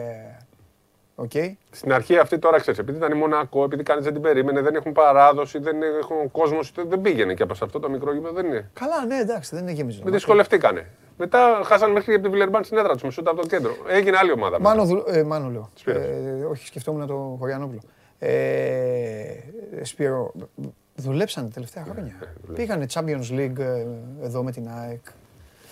Απλά πρέπει να φτιάξουν και λίγο το γήπεδό τους αυτοί, γιατί δεν είναι πράγμα αυτό. Το στοίχημά τους, ανεξαρτήτως τι θα γίνει απόψε, το στοίχημά τους είναι τι θα κάνουν το καλοκαίρι. Θα βάλουν περισσότερα λεφτά. Έχουν πει. Έχουν πολύ δυνατούς χορηγούς. Ναι. Αλλά πρέπει να βρουν ένα γήπεδο. Πού θα φτιάξουν γήπεδο εκεί, δεν φτιάχνεται γήπεδο. Ναι, ας πάνε δίπλα. Στο ποδόσφαιρο να φτιάξουν μπασκέτες. Όχι, στο Λίντε, όχι. Στο οποίο πηγαίνεις με ασανσέρ. Δεν έχω πάει. Το είδα εκεί που είναι το. Λέω για το γήπεδο, μου λέει μπείτε, μου λέει στο δεύτερο όροφο. Λέω ναι. Ξέρεις, όταν είχα επισκεφθεί το Μονακό, πήγα που είναι το Πριγκιπάτο, εκεί που από κάτω φαίνεται το γήπεδο. Ναι, από εκεί το είδα το. Ναι, δεύτερο γράφο. Απ' έξω είναι σαν να πηγαίνεις στο Golden Hall, αλλά αφήστε το αλλιώς. Και το μπάσκετ είναι μέσα εκεί. Δεν έχω καταλάβει. Μέσα εκεί. Τρομερό πράγμα. Είναι σαν να πας στο Μικρολίμανο, το Πασαλιμάνι και στην Καστέλα. Εκεί είναι όλο αυτό το. Αυτά. Τώρα ο Ολυμπιακός θα στηριχθεί σε αυτούς που τον έχουν φτάσει ως εδώ και συν τις άλλες χρειάζεται πράγματα. Είναι ένα μεγάλο μάτς για τον Πρίντεζι. Έτσι κι αλλιώς, αν παίξει δηλαδή όσο παίξει όπως ήταν και το πρώτο μάτς. Γιατί αυτό που λέει ο Παπανικολάου που το έχει μάθει ο Σπανούλης, ότι δεν ξέρεις ποτέ, πρέπει να το ζεις, να σκοτώνεσαι, γιατί δεν ξέρεις ποτέ αν θα ξαναπάς. Νομίζω ότι για τον Γιώργο και ηλικιακά ισχύει πλέον στο. Αν υποθέσουμε ότι θα είναι τελευταία του χρονιά. Είναι το τελευταίο του μάτσος ΣΕΒ για την Ευρωλίγκα. Αν το δεχτούμε αυτό, το οποίο μπορεί να είναι και πιθανό, είναι το τελευταίο του παιχνίδι. Μπορεί να είναι πάντως. Μπορεί και να είναι. Αυτά είναι αποφασιστικές του. Γιατί πολλές φορές έχουμε δει παίκτες που λένε σταματάμε και παίζουν άλλα 2-3 χρόνια. Για σένα το λέω. Και λένε εγώ δεν τελείωσα. Ποιο είπα εγώ. Εντάξει.